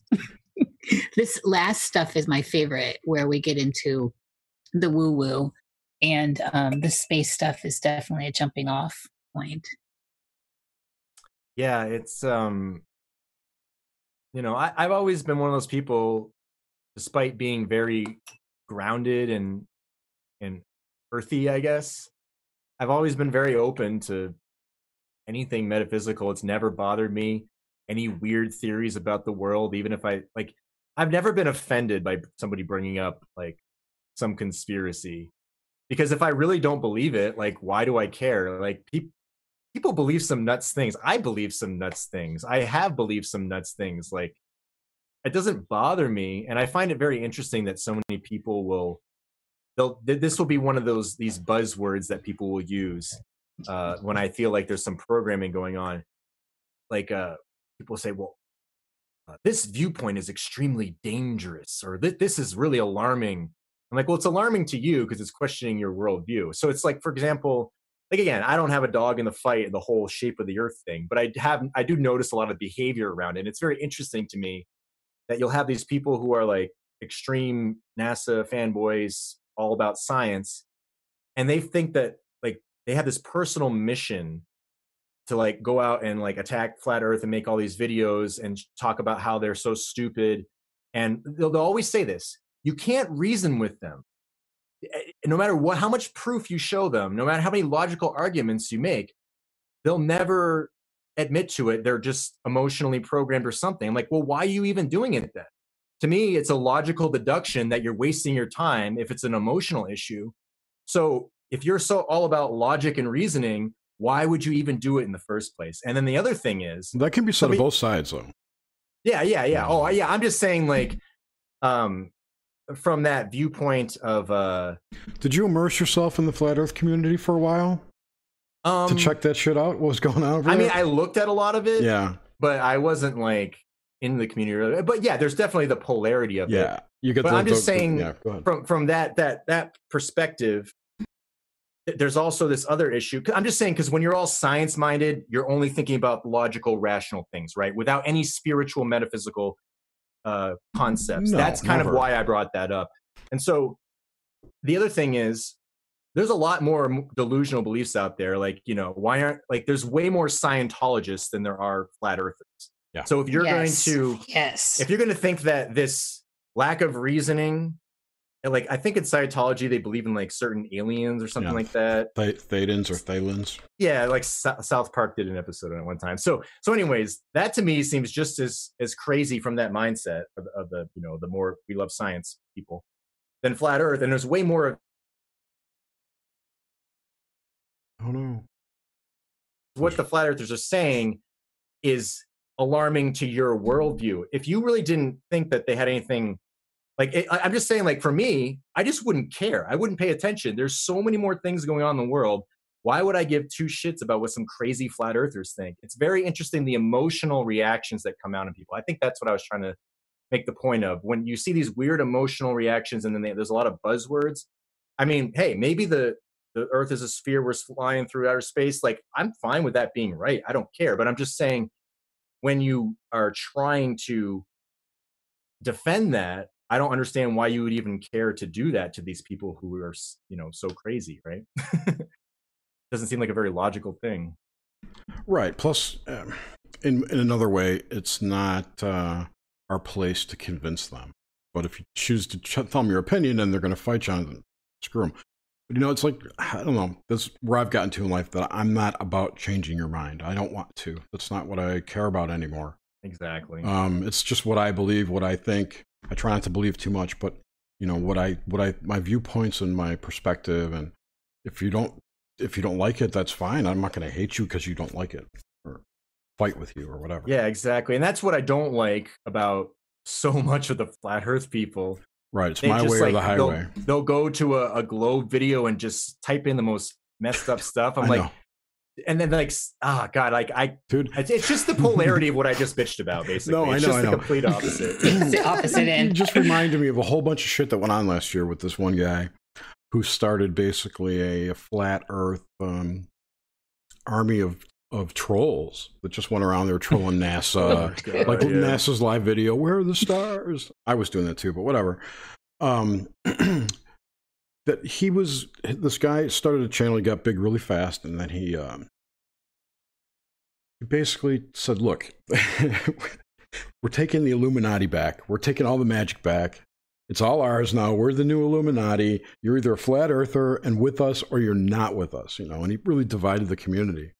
it was interesting. It was real interesting. Yeah, and the other thing too, if you think about it, okay, let's just say that there's this infinite plane, they're hiding all this land with these resources. Like, what's gonna happen? Like when you get there, are we gonna have like the Jeranism camp tribe versus the Eric Dubay tribe? Like, you're still going to be like fighting like people think like oh like we'll find this amazing land and everything's going to be great i'm like Right. there's still all these psychological issues going on with people in this world do you really think like it's going to be that much different than here you know like it's just kind of funny to me like human nature is it's it's hilarious but it's messed up you know It, it is because people deny everything. They deny, they deny the truth and just like to believe lies, um, or don't think about the com- the complications. Uh, some of you were talking about Dexter Land. Have you listened to any of the Tracy Twyman's new stuff? Yeah, um, she she's she's pretty interesting. I actually listened to her a lot over like the past three or four years. Um, she's always very interesting to listen to. Some of the things that she says, I'm like, okay, but uh, but like I listen to her on the higher side chats Yeah, the, and that's good. Yeah, the hidden. is that what you were thinking about? Yeah, the hidden hyperspace kingdoms. Well, I wanted to tie that also into the flat Earth, and then this uh, Brazilian scientist group put out a movie. Did you catch that? Oh yeah, the uh, hmm they're they're into aliens, right? They're a cult. They're a cult who put this on. It's like, oh man, Bilu. I don't remember what it was. They were basically like Heaven's Gate of Brazil. Yeah, but but I mean, that, again, that that whole thing that they were in a cult and it's like that, it pollutes their work, even if it's well done. You know. Anyway, I I'm sorry. know. Get off topic That's- there. it's it's weird though because like that's an issue it's like welcome to the the truther world right? Everyone's got their weird quirks their weird emotional programming. This is kind of how i view it. When you're in the quote unquote matrix it's safe for me to go out here in boston and be like yo how about the sox game? or you know whatever. Like there's this like consensus that you say these things you're going to get reciprocated back some sort of agreement that is on the surface amicable or pleasant or you know uh some sort of relationship. Yeah yeah. But so in that world it, it- it's it's almost in some way if you say the right things easier to get along. But then when you go to the truther world you're dealing with a lot of people who have a lot more individual thought about what's going on but they're still carrying programming in these weird different ways. And i don't i include myself in this. I always include myself when i criticize things. Yeah, we're all the same. We're, we all have it. exactly. So what i what i think is hilarious is like there's a lot of people who just want this like one researcher to have like the perfect truth for everything. And it's just like if you haven't realized that no matter how genius somebody is how many brilliant points they make they probably believe something really crazy. Like some of the actually most uh well spoken people in a lot of this stuff once you hear some certain beliefs you're like oh wait they believe that oh my god you know what i mean so it's like it's everyone is susceptible you know If the people only knew what George Bush thought, right? Wait. my pet goat My pet goat. I was talking about the whole Magog and Gog thing, and oh Uh, yeah yeah uh, skull and bones stuff yeah, exactly. And Hussein, Saddam Hussein being the reincarnation of Nebuchadnezzar. Yeah, oh, it was crazy. yeah it's it's weird how there's just so much biblical symbolism in places like this is the other interesting thing where people think that we live in this world that's you know kind of like secular i guess that's the image that we get you know uh, oh you know there's no religion in Right. schools Yeah, there's no religion in this or that but And it's no the in foundation of our whole cultural structure. Yeah, there's is no religion. religion in science, right? And Yeah, that was the whole reason I made the occult science is because I found a hell of a lot of religion in science, and I think that that's the weird thing that people really just because they're accustomed to it, they don't think about it. It's like, why does the president even meet with the pope at all, ever? Like, why does that even happen? People don't think about just that really basic emperor with no clothes thing. Like, if we have this separation of church, church and state, why would they even ever be in contact? Why does he kiss his ring? Yeah, Mhm. exactly. It's And- he has to. and i think that so many things that are just uh you know I, I i guess there's so many obvious things that are so simplistic that show something's wrong that they're so obvious that people go through all of these details and rationalizations just to get away from that obvious point you know It's uh, it was in that movie. I forget what it was called, but they, it was oh, gee, Ben Stiller said, or Yeah, it was so overt, it was covert. That's- exactly. Things are so overt, they're covert. I think it was Robert Exact- that- Downey Jr. Perfect. Mm. It- Was that a Tropic Thunder? Yes, Tropic Thunder. Thank you. Because I'm like, that's the only movie I can remember them being together in. Never go full retard. Uh, oh my that, god. that booty sweat. I love that movie. I just love the intros at the beginning for the, the fake movies. I have an astrology question. Sure. Um, I, I just I'm curious about like 2018 and what you think could unroll, unravel, or roll out. And I'm talking woo woo since we're talking all this stuff. I'm talking about the crazy stuff that is possible. That's all I have. Um, First contact with the Lyran cat Yeah, people. whatever, anything. Bilu's coming. Throw a dog a bone. Um, you know, it's interesting. I, I guess to me, the I always view the astrological, like mundane astrology for like the world at large.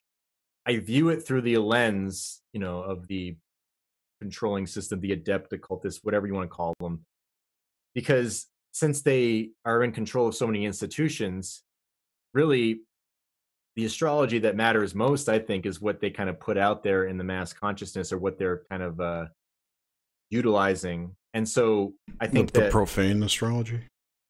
well, um, yeah, I think that, uh, well, it's sort of like what they would want to put out to the masses based on the astrology. So in the quote unquote profane realm, what they're trying to program us with. And so that's kind of what I did this whole New World Order astrological report. So to me, what what's significant coming up is we have Pluto conjunct Saturn and Capricorn, which will be the conjunction after the opposition on 9 11. So 9 11 was kind of a big deal, right? So if the opposition is kind of like the second most powerful aspect, the conjunction is the most powerful one, where we're coming up on the conjunction in that cycle.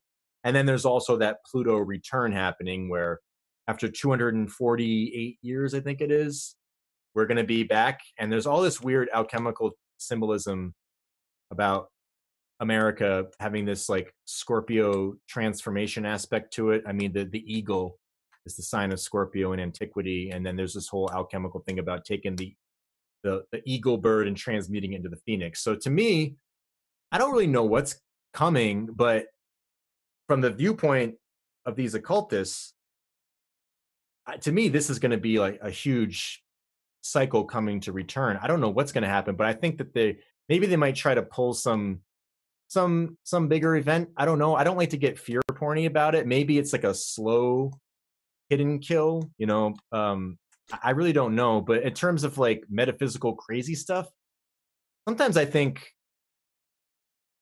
uh, it's just going to kind of turn it around. But sometimes I think some of the crazy things are that nothing crazy happens. Hmm. Um, and, and that's really obvious. You know, like 2012. Right. Every, there was this big hoopla around it. I, think that something did happen. There was some interesting consciousness shift, but I think that the subtleness of it is probably the more reality of it. Because for me, I'll look at. Yes. I, I'll just give a personal example. Mhm. Even though, like, I have always thought about, you know, what what's our purpose here? What are we doing? What the hell is this reality? I've always thought these things, but they were just kind of like things here or there, just kind of floating through my head. I didn't think much about it. And then around 2012, just before that whole thing at the, the solstice, I just noticed organically, I was thinking way more about like my metaphysical impact on things, like a more spiritual impact. Like, how am I treating people? What am I doing? I, I felt like I had to reevaluate that more around that time. And I wasn't like into any of that stuff. In fact, I was always like, you know, Capricorn skeptic dude about so many things first. And then it just kind of naturally happened. And then once 2012 hit, I think that there was this weird veil that was lifted. And then we have a lot of people that are kind of like in denial about it. They're trying to escape from that because it's very Neptune in nature. Neptune and Pisces, that's kind of when it It didn't match. It didn't match their expectations, so Yeah. it didn't happen. And then Mhm. some people started realizing that something was going on. I think that if you talk to most people who are in this world, I bet a lot of them would say around that time, like that's when a lot of these things started coming to more focus. So I know I didn't really give a great answer as to anything Huh. upcoming that's like really out there, but that's I don't know. I I don't know what to expect. I, I'm at a loss. I uh, it was interesting you talking about the conjunction for 9/11, and I had Or the 9/11 was the opposition. the oppo- I'm sorry, the opposition. The opposition for for me in my head, the opposition was election day when Trump got elected because that was uh, 11/9. It's the Ah. inverse, and shit definitely definitely changed since then. So it's like that era of whatever 9/11 that ritual brought to us into this reality was erased by, or it only could last until 11/9. That's Mhm. kind of how I saw it. Um, Did you ever look into the Vegas shooting? No, actually, once I looked into enough shootings, I was just kind kind of like, there's always something messed up. I I just, it's sort of like crying wolf, you know. It's just like, I wasn't. I didn't mean to uh, expose. Just did you look at any of the numerology surrounding it? Or, oh oh oh yeah yeah okay yeah. was So like the crazy, crazy, the, crazy. the Luxor Hotel, Mhm. um, and yeah, there's a lot of. Is it the pyramid there? It's like black or something. Yeah, it's a like black that? pyramid with the Sphinx in front with an obelisk, or two, two obelisks, I believe. Yeah, I um I Oh, didn't look too much into the numbers or I, I just I always hear certain numbers that are interesting, like oh, wasn't the guy in the 32nd floor? Yes, Um, he was, but it's actually the thirty third because it's uh, mezzanine. And- oh, really? there- That's interesting. There's ninety ones everywhere. Uh, yeah. yeah, I'm, yeah. I mean, I can't even. I did a three or four hour show on it. When- Oh, really? Yeah, we just talked about all the, the symbolism in it. Oh, which one is that? I'll have to go back and listen. It's. uh I'll find it. I'll send it to you. Okay, cool. It's. uh Yeah, it was crazy. Yeah, it's like how many times do things have to happen where there's a giant obelisk somewhere? You know what I mean? Like it's it gets so redundant to me at this point where I'm just like, yeah, there's an obelisk, there's some crazy event. It Like- makes it makes sense though because think about all the dick waving that's going on in the world. Right? Yes, It's like my and- dick's bigger than yours. Here's my obelisk. Yeah, look at DC, Mhm. you know, the Washington Monument.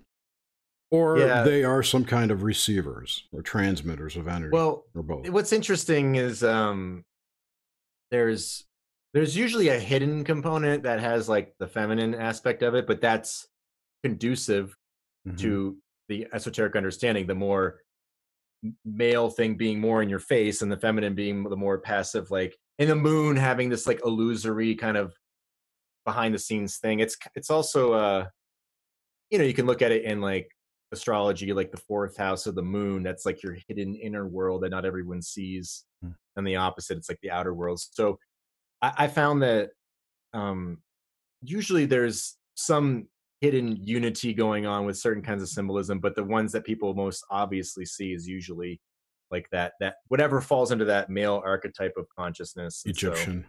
yeah but or they have like a mirror of it. So like JFK's assassination, you have him in a car or a chariot, uh, uh, going by the obelisk and having a, a, a, a an accident of some sort, and then you had Princess Di, um, having the same thing going by the obelisk, and then the obelisk will always have a fountain somewhere. So that's the the feminine aspect of it Mhm.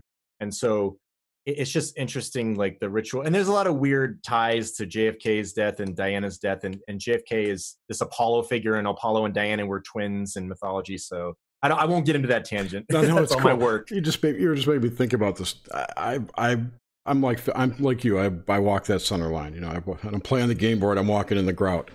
But um, I, I can't help but think that maybe these things just kind of occur naturally, like the fountain being near the obelisk, and oh yeah it's the background system's way of collecting energy. I mean, there could be no reason for it other than it's just the way it coalesces here. Or yeah that's a big debate for me in my head it's me like too. Who's doing okay it? i believe that there's definitely some intention like to me there was some occultists that built the freaking twin towers. I don't think that that happened organically organically especially when you have the rockefellers behind it. No, no, 9/11 aside. Yeah yeah yeah. But there's definitely like something about all of that symbolism that one has been embedded to our consciousness. You could argue that if there is some you know secret society that's putting this out there it's just going to naturally organically catch to things. And this is kind of how i think a lot of these things work anyways where um, i talked a little bit about this recently with emily and randy from off planet Um, and this idea that to control people, you don't have to do. Uh, they don't have to be in on something. You just have to know how to manipulate them to where they share a certain amount of the consciousness that you want them to, and they're just going to go off and do what works for them without even realizing it. I hate to use the word useful idiot because it sounds kind of mean, but like, but you're right. You're absolutely right, though. That's true. And so much of the architecture and stuff, it's just some of it's just like natural things. I did a little video about how a house has like the compass and square mm-hmm. built into it a lot, just in Solomon's temple and the front doors of a lot of houses. And that's just maybe it just looks nicer that way. It's just a natural way of doing it. And then the esoteric world attaches concepts Right. Uh, there's a guy on YouTube named John Razimus. He's a paranormal investigator or something like that. And he's real big on corners of rooms being spiritual, where spirits have portals or gateways there. Hmm. And he was talking at one point about how uh, that's why there's square houses because it gives you portals for spirits to enter and, and, exit. If you lived in a round house, you could be safe. You know, I thought that was yeah, pretty and, interesting. Um, Wait, it's like squares are. Uh Mm-hmm. You know, squares are typically, you know, re- representative of like things of tension. Um, you think about like square in astrology, that's sure. a tense aspect. So maybe like this is a, a, a fundamental thread in a lot of this doctrine too. You need a certain amount of tension for these quote unquote magical acts. So that might fit with that having a, a tense angle, allowing that to build up to you know unite the spark to get something to go mm, somewhere maybe, crazy. You know. um, the other thought I had about as far as back to the, the discussion we are having about uh, cause, who, the who, right? Where is it coming from? The intention. Uh, especially in Vegas, because there were so many things that lined up. I kind of had this thought that the the shit all lining up like that is really more of a feedback for whatever went down, if something went down. The, you know, whatever happened there released an energy that produced that effect. Those those numbers came out. It, it was a, it was an effect, not a cause. You know? Yeah, that's definitely. I, after looking into the JFK stuff, mm-hmm. I have to, with all the symbolism there uh, and the numbers, I have to conclude that it's it's a number of these different ways that, like you said, there's something that manifests out of some intention mm-hmm. that's kabbalistic in a way and then there's definitely some things that are thrown in there that are intended but like you said it could be the effect of yeah. blowing up whatever they put into it and then it just starts it's like little octaves of each other yeah exa- like exactly that. exactly and they scale. It's it's bizarre but yeah i know it's crazy. Yeah cool. Those are my questions. I'm done. I think someone had a question in chat about where was that oh we have a chat? Oh yeah this is live oh boy Probably. Uh, I don't want, I don't want to read those comments. It it's crash my computer. No one has said anything but this guy is so awesome. well, good. Now that I've said that, it's going to manifest, right? no, not at all. We do have a cool, generally a cool audience. I haven't seen any. That's one thing. Uh, just apples. just a, a, quick addition to what you said. I, I've noticed that when I'm on like forums or something where people are talking about astrology or things of that nature, 99% of the time, everyone's really cool with each other and there's no fucking drama. You know what I mean? Mm-hmm. And it's like, oh, but yeah. the astrologers are satanic, right? you know? oh, dear. It's like their their their forums are way more cordial than a lot of Christian forums that I've seen. Yeah, the Christians are just they have fighting bred into them. Here's yeah, a question. We have a cool core here. Yeah, we do. Definitely. Mary asks, uh, with your zombie dreams finding your girlfriend, do you think it's related to the struggles in your relationship, the zombies? Uh, I think the alien dream was the girlfriend, but same thing, something messed up that you don't want to be messing with. But uh, yeah, probably, definitely. Um, you know, it was sort of like going through all of that fear to, um, you know, just kind of show yourself that you really care about somebody and you know once you're there with them like the rest of that stuff doesn't matter in some way so uh, there's definitely there's got to be something deeply psychological there about it for sure and um you know i've also noticed that uh, here's another dream I I'll mention that is kind of like the antithesis of this. My my first serious girlfriend who I was with for a while, we had a very bad breakup, um, and uh, essentially uh, she ended up cheating on me, and it was really messed up. And there were some things that I did that made her angry at me, and I had to realize that rather than being a victim about it and I had all these dreams where in my dreams I wanted to hurt her really badly. It was like whether I was yelling at her or just like hitting her. I know that sounds messed up, but just it's a dream. And I couldn't do it. Nothing worked, and she was just impervious to it all.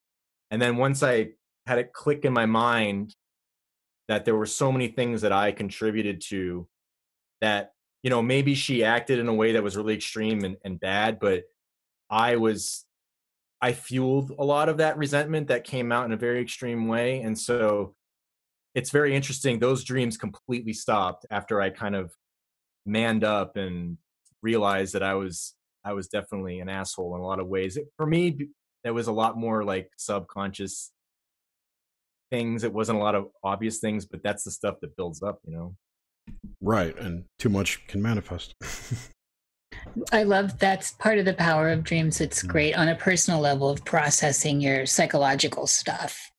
That an example of how we can heal ourselves by looking at and listening to our unconscious in these ways through dreams. That used to be one of our questions. Yes.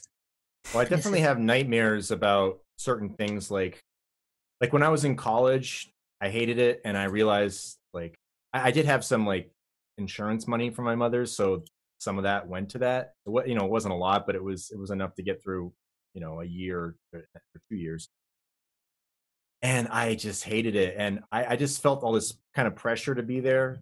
And then once I said no, I'm done. It was like this huge weight was off my back. Yeah. And that yes. allowed me to do so many other things I wanted to do. And when I told my dad about it, I was kind of scared about it, but he was so cool with it. And I'm like, man, I wish I'd done that earlier. That's one of like my more, more proud moments. I'm like, I'm really glad I did that. But I will have recurring nightmares about being back in college where I'm like, for some reason, I decide to go back and it's the same problems. Like, oh my God, I'm wasting all this money. I'm just so not interested. I have all these distractions.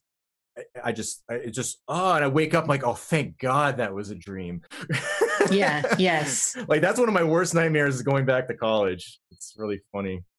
There's a lot of, um, there's, definitely psychological studies around that about people who are you know going in and getting programmed to do a task which is kind of what college is these days it's not the old school stuff um, and and so when in in some companies when they're looking to find um, the right kind of people they like those people that went through and jumped through all the hoops and were the yes people, yes, I'll do this, instead of the ones that seem to fall more in the independent mindset, uh, the C people generally that are qu- that question things. Why am I doing this? What's my motive for doing this? What's the outcome and all that? So I'm with you too. I struggled with those things. Yeah, I think that it's it's one of these things where it's not for everybody. Right. And I feel like growing up, at least in the time that I did in like the late '90s, there was so much emphasis on going that it was almost like this is just what you do in Western society. And it's still that way though. Yeah, yeah, I'll, and and you're probably way more expensive and more in debt. But like, yes. it was sort of like I was being sold this vision about something, and when I got there, it wasn't even close to what that was. But no one had the balls to say I was lied to. You know, like uh, I, I had this whole thing where I mean, after I left, I still lived with a lot of people who stayed at, at college. And so I remember when I went in, they were like, uh, I went to the University of Vermont and I, uh, I remember them saying like, oh, when you graduate, like nine out of 10 people find jobs in their field, right? That's kind of the whole thing. You, you just go out there, you start making all this money because you went through this. And so I, I had a lot of friends and definitely it was more like one out of ten of them found something in their field. Yeah, yeah. I'm like, so well, many stories like that. If I'm going to do a uh, statistical analysis and take a, maybe I'm just sampling the completely wrong group here. You know, like it's just one of those things that like there's so much illusion built around it, and I think that especially yes. now kids grow up and they're they're a lot more I don't I don't mean this in a mean way, but just more more sheltered, pampered, Yes. and yeah. that unfortunately it They're takes longer precious for you. snowflakes. yeah, it just takes longer for you to uh, develop your own identity. And so if you go to college, they give you an identity there. It seems now, and so You're people don't really. That's- that's you're what it programmed is. With one. Yeah, they don't get to. You don't get to think about what you're doing, and so it's like critical thinking's been removed from the education system over the last Yeah. twenty years. and some people do well there. I do have some friends that they went and they got good jobs and they're happy. They're, they they have a family. Maybe they're not in the conspiracy world, but that's okay. It was good for them. But like I think that there's so many people that are pressured to do it when it's not good for them. Um, and it's also like you're told, okay, what are you interested in? And you're like, oh, I think I am interested in right. computer science right so you go there and and you realize you're not interested in it but you've gone through so much that you're in debt and you're like well i kind of have to go through it now Yeah. to like you get trapped and it's just like well what's wrong with telling a kid why don't you go buy some computer science textbooks Yeah.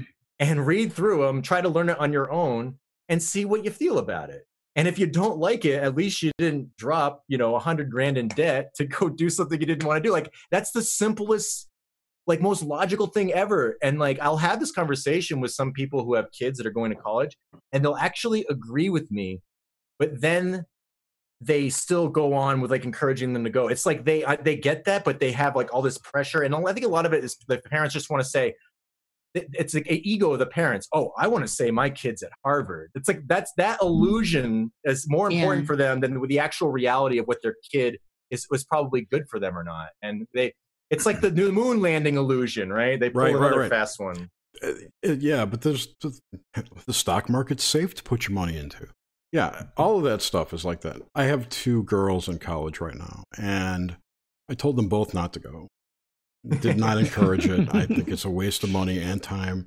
By the time they graduate, they're both in pre med, going to be doctors. I'm like, by the time you're out, everything you learned will be changed, most likely. Well, especially the medical system now too is so crazy. Yep.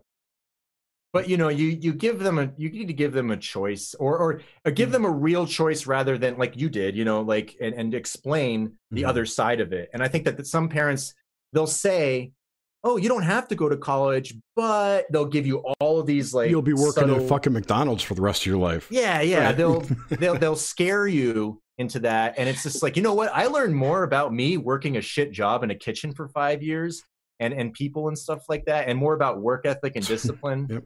and i You i wanted to get out quickly of there that's not what you want to do for the rest of your life. Yeah Well, it, it it's all this value judgment, and what is so exactly kind of what we're talking about in Nox Mente anyway is getting on the surface of things. You are not your title, you are not your possessions, you're not even your bloody body, and so we, we're trapped in this world where everything. Thank you, thank you. sorry i had to ju- throw and so we're in trapped there in this world it. We love fight club. Um but just we're trapped in this world where where we are the people questioning why why did we do this? Those of us who participated and those of us who didn't you know that have see, been lucky enough to see through it. And then we're all just trying to swim around and go what the fuck is going on? You know? Yeah is that really space above us yeah it's like the other thing too is like the people who are are the most educated in those upper echelons like most of them are the most like it, it becomes an ego thing you know like and, it's and- very ego driven and it's a horror thing like to imagine that you were taught something that was maybe even an outright lie and completely wrong.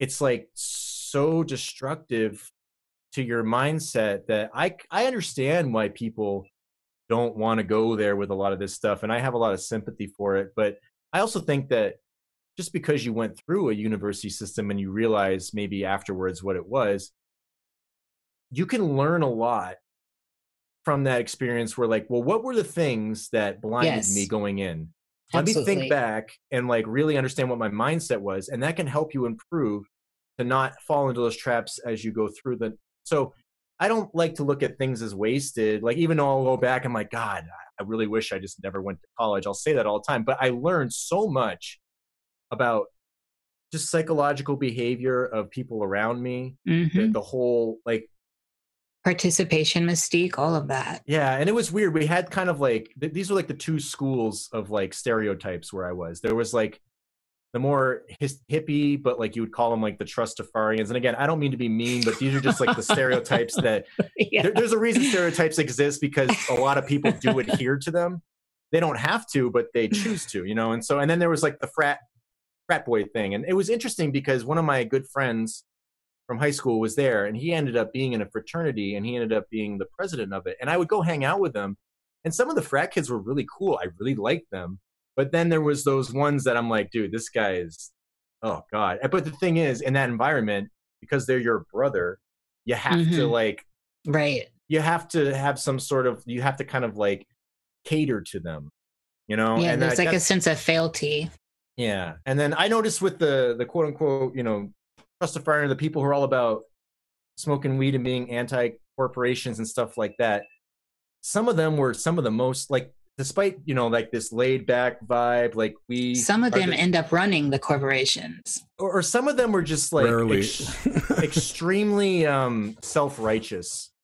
Yeah. um, and, and hypocritical. Like one guy i remember like i made a joke one time. I didn't really know this guy very well. He was just in my dorm room and he uh i made a joke like somebody was talking about some product that, that sounded like a funny invention. I'm like oh i'd invested that in the stock market. I made a joke right about it. And he was like fuck the stock market down with capitalism he like freaked out on me. I'm like, dude, one, it was a joke. I don't have anything in the stock market. And two, you can be all anti corporate as you want, but I know you got a PlayStation 2 in your room, and video games are the epitome of capitalism where they release just enough to make you buy all the controllers. Yeah. and then, yeah. you know, it's just like so hypocritical, but like they choose any moment to be all self righteous on you just because of a key word. You know, Mhm. like that's the, that's how programming works. They, there's a buzzword and Trigger. they Right. attach what somebody must think about that buzzword because they use it and then they they get to flex their righteousness muscle on you because of that or in their mindset that's what they do you know and I guess was it all makes to a case- It's triggering. It really is. It's triggering and it all kind of makes a case for the NPC idea. Some some of this does, for me at least. Like people that just move on through the masses that move on through, you know, their their programming is just it's I'm not saying they're not people though. I'm just saying that they they've just done everything they should do. They've gone through their lives and The- that's that. i They're think i can explain here that for a learning experience. That's the Yes. way I look at it. That's you a want- good way. I They're could probably autopilot. give a video game analogy to express what you just said. There's certain games like you can be playing, and then when you want to take a break, you just hit like bot mode, and the, the bot goes around and does stuff for you while you're away. With the Maybe they've chosen to be on the bot that, mode yeah. a lot more often than they are on like the actual. You know, like that would be an analogy for that. Yeah. It's perfect. It really is. It is. It's like that movie Click with uh, I don't know if Adam I saw Sandler. that, Jerry. Adam Sandler meets Don Knotts in the back of a Best Buy. I know it sounds creepy, but um, gives love him this remote control that will that. fast forward and pause his life. The uh, the last. Oh, I video do remember games- that. The last video game stint I did was this game called Left 4 Dead. That was my final farewell Zombie to video game. gaming. Yeah, there you go. That's probably why I had so many zombie Yep. dreams. But that's what you could do. It's like, oh, I'm playing, but I can just let the computer take over while I go take a leak, and it will do whatever. So a lot of people are probably like, you know what? Maybe the game is is does better than I do, so I'm just gonna let it kind of do what it does. You know, it kills enough zombies more than I can on my own. It knows where they all are. It's programmed. Yeah, yeah. But That's the AI is always. this is the thing that bothers me about AI uh, within a game, or what they call AI, the computer opponent, is that it always has access to all the data of the map, s- so to speak. It knows where things are, and it will always seek those things out. Sometimes you can use that to your advantage too. So Yeah, and I think that the other thing about like, well, just random tangent on AI, it's sort of like what with a crackdown on like I think a lot of the censorship and stuff like that. AI doesn't understand sarcasm no, in humor and things like that. And it's unbelievable to me how like people will espouse it as being like so much more intelligent, where it's like some of the most obvious things like to just a regular human, even you can have a lower IQ, just somewhat of a sense of humor Mhm. would know the context. And so, out of all the brilliant commu- computing and things like that, like Right. stuff like that, it's just sort of like you can say a joke. And the funny thing is, they might censor you for something for you making a joke of actually agreeing with the viewpoint that would they would want to be the mainstream. You know. I know. Or teaching your dog how to do a Heil sign, right? Um, have you have you done that? I, ha- I have, no, you haven't heard cat, about, at least the cat. have you not heard about that? Oh Lord, There's a, I- a- I've not heard of a it myself. YouTuber but- in England taught his dog to do that and he got, Oh, yeah, I got hear about that, arrested. Yeah. Okay. I totally forgot what I was going to say, but it was really interesting. Jerry, I tangented myself off of my topic. Oh, well. you Oh, well. totally did. If I remember it, I'll email you. Uh, no, I don't remember. Yeah, Count Dankula is a guy. Shit. What were we Yeah. talking about? Oh, just Computer, AI and yeah, AI, Yeah, and yeah, all yeah, yeah. the So bots. I'm not scared of AI. I'm scared of people allowing it to make decisions for them because they might not- not be, it might not take that. AI will not take your best interests into account. It'll just make a logical decision. So if you want, you know, Mr. Spock making decisions for you from Star Trek, that's good. Maybe that's what you want. But I just see people embracing it like uh, in the Amazon Echo or the Alexa or all those cute Right, devices. People talk to everything besides the privacy invasion that that is. Um, I just think it's it's laziness, and it's only going to lead to more mental laziness in the future, much like we have today from the lack of whatever hasn't been taught in the last 20 years. You know, they don't even teach cursive in school anymore. Kids in the future won't be able to read the Constitution or the Declaration of Independence. yeah, my my cursive's pretty bad. Mine is too. I'm not saying Mine's you need terrible, it. but I'm I not- did learn it. Exactly. I print everything. I always have. But that's because Yeah, my, my yeah. dad did. My dad. That's a whole other story.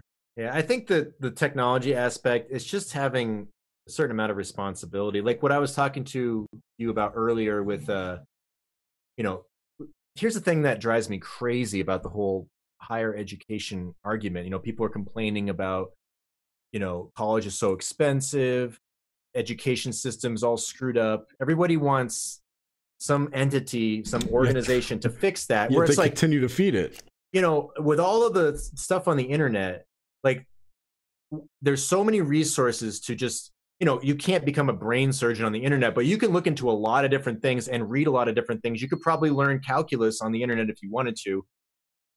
You we can. have all this these free or somewhat free if you buy the books, but you know, way more cheap than uh higher education. You have all of these resources at your disposal to at least put yourself in a much higher realm with that. But people will choose to watch, you know, cat videos as 90% of what they do. I don't have a problem with people watching cute cat videos. I'm not going to say I've never done that. There's nothing wrong with that. It's it's nice, but when that's all you do, Especially if there's a cucumber in the scene. and No, then, uh, I totally hear you. Yeah, I totally agree. And if you if you remember, you might not remember, but before the internet was so prevalent, uh, people would talk about how oh it's going to change education forever, you know, right. and that didn't happen because nobody will trust an internet degree at a company, you know, because it doesn't have just like you said that accreditation of a Harvard or whatever, and that that's a shame that it's got this. I don't, I don't know. I build porn websites kind of connotation to it that if you have an internet degree, you know that's what you do, that's what you learn. And But- that gets back to the whole value aspect of the, uh, you know, people attaching to Right, to but I mean, qualify what de- themselves. what de- besides medical and legal, what degree can you get where you can come out of school working, out of college working, you know, entry level jobs? Definitely computer science. Probably it's close. as I say, all the technology ones, that's about it, right? Yeah, pretty much. So I mean, what are you going to do with a poli sci degree? Or well, they've always said that, How about a like, or, journalism art history, about journal- stuff like that. Yeah. Yeah, yeah. I What have a friend who was who was a poli sci major, hmm. and he ended up becoming a cook, There you go. and because he really liked it. And how much does a student debt right now? I don't know. It's probably quite a bit. I just read something. Trump's going to forgive student debt of veterans. I thought I read that. That's a good thing. Mm-hmm. That's You should get rid of it all. Yeah, I No, agree. finally I, getting we need a redo on this. Personally, like right now, I think uh, what are we like twenty trillion dollars in debt? The country. I say let's go down in flames. Fuck it. Let's spend as much money as we can. We just print it. It doesn't really matter. Let's fix shit, and then yeah, we got a big debt. We'll just get rid of it. Let's start over when we're done. You know, we'll spend all this money, get everything fixed, and then say fuck it. We're doing a monetary system. That would be awesome. We can I, I do back to Nish's original question about like what's coming up maybe in the next three or four years astrologically. I do think that there maybe there's something with the financial system that might be tied to that.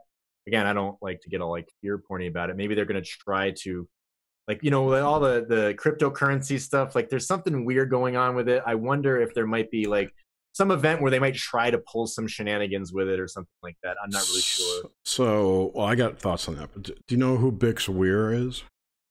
Sounds Road to. Roota. Road to Roota. You don't know him. You'd know him if you knew him.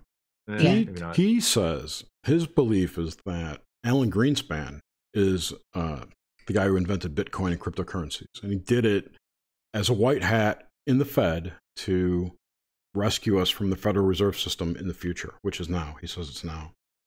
so he believes that cryptocurrencies are the new currency to take care of everything when the dollar falls, when the Fed goes away. So And that, it's interesting. people have been talking about that for a long time, but never Yeah. from that angle. And that ties into a lot more of his story, which has to do with gold and in the Grand Canyon and a lot The more whole stuff. Road to Roota stuff. Yeah, it's interesting shit. Yeah, it's interesting because like the currency, I always think of it as like spiritual currency if it's not really backed by anything, and then mm. you have all these occult symbols on it. There's something weirdly, I think, connected to that. What exactly that is, or what the controllers view it as, I don't really know. But It's energy. It represents energy. It's your current, your flow, your currency. It's it's, it's mm-hmm. energetic representation in a physical form. You you put all your energy into working, and you're given this back. So it's transmuting your energy into this paper. yeah, That's it's what's the going on. language of symbols, which is sigils, and whether they're activated or not, they're swimming around us. We're swimming in them. yeah. The that's the thing is like I'm so dumb when it comes to financial things, and I, I, I just my my eyes glaze over when people start talking about it. So I just kind of like I take in too. things I here or there and same thing with uh you know like science stuff i was never good with that like uh just eh, i don't know like i've always been more on the psychological philosophical uh sociological analysis end of things that's what was always more natural to me Yeah, yeah, me too. I'm a But, uh, science and math guy. That's why Jerry and I make a good team. We are a Taurus, and I'm a Pisces. hmm I don't think there's any more questions. That's it for me. That's all I got. yeah, we you thoroughly covered all all of our Two and a half Nox hours. Mente stuff. Perfect, perfect length. I would thank like you to guys thank you so on. much. Yeah, yep. Go ahead. I'm sorry. sorry no i'm sorry i kept interrupting you guys i feel bad i think there's a little delay too maybe in the audio There is. It's But- cool. I just want to say thanks a lot for for coming and uh, making um, changing your schedule to come on. I was- suppose I did that, but whatever. Thank you. It's been awesome talking to you. Hope to keep Do you in have touch. tell us about your Yeah, website? Please plug whatever you want. Yeah. Oh, yeah. I'm kind of in a transition phase, but um, right now I have my YouTube channel with everything on. I'm I would like to get off YouTube in the future. I have a Vimeo channel where I'm going to be going more towards, but I'll give you a link. It's a it's a link to I have, I have a blog and I have a post that goes right to it with every resource everywhere you could want to go to find any of my work. Keep it simple. Excellent. Thank you, Michael. This has been very enjoyable. Yes, thank you very much, and thank you all our listeners and people out there. And maybe Uh-huh. I Big can, love uh, to our core. maybe I can have you guys on my podcast at some point in the future. Anytime you want. We That'd lo- be great. We love it. We love going on other people's shit. Um, podcast, not that your shows. I didn't mean it that way. Oh God. I got it. Don't worry. Jerry's, Jerry's an Aspie. All right. So anyway, next week we have John Brisson from FixYourGut.com. That is going to be a pretty fucking amazing show. So everyone should check that one out. And we will see you then. Have a good one, and be well.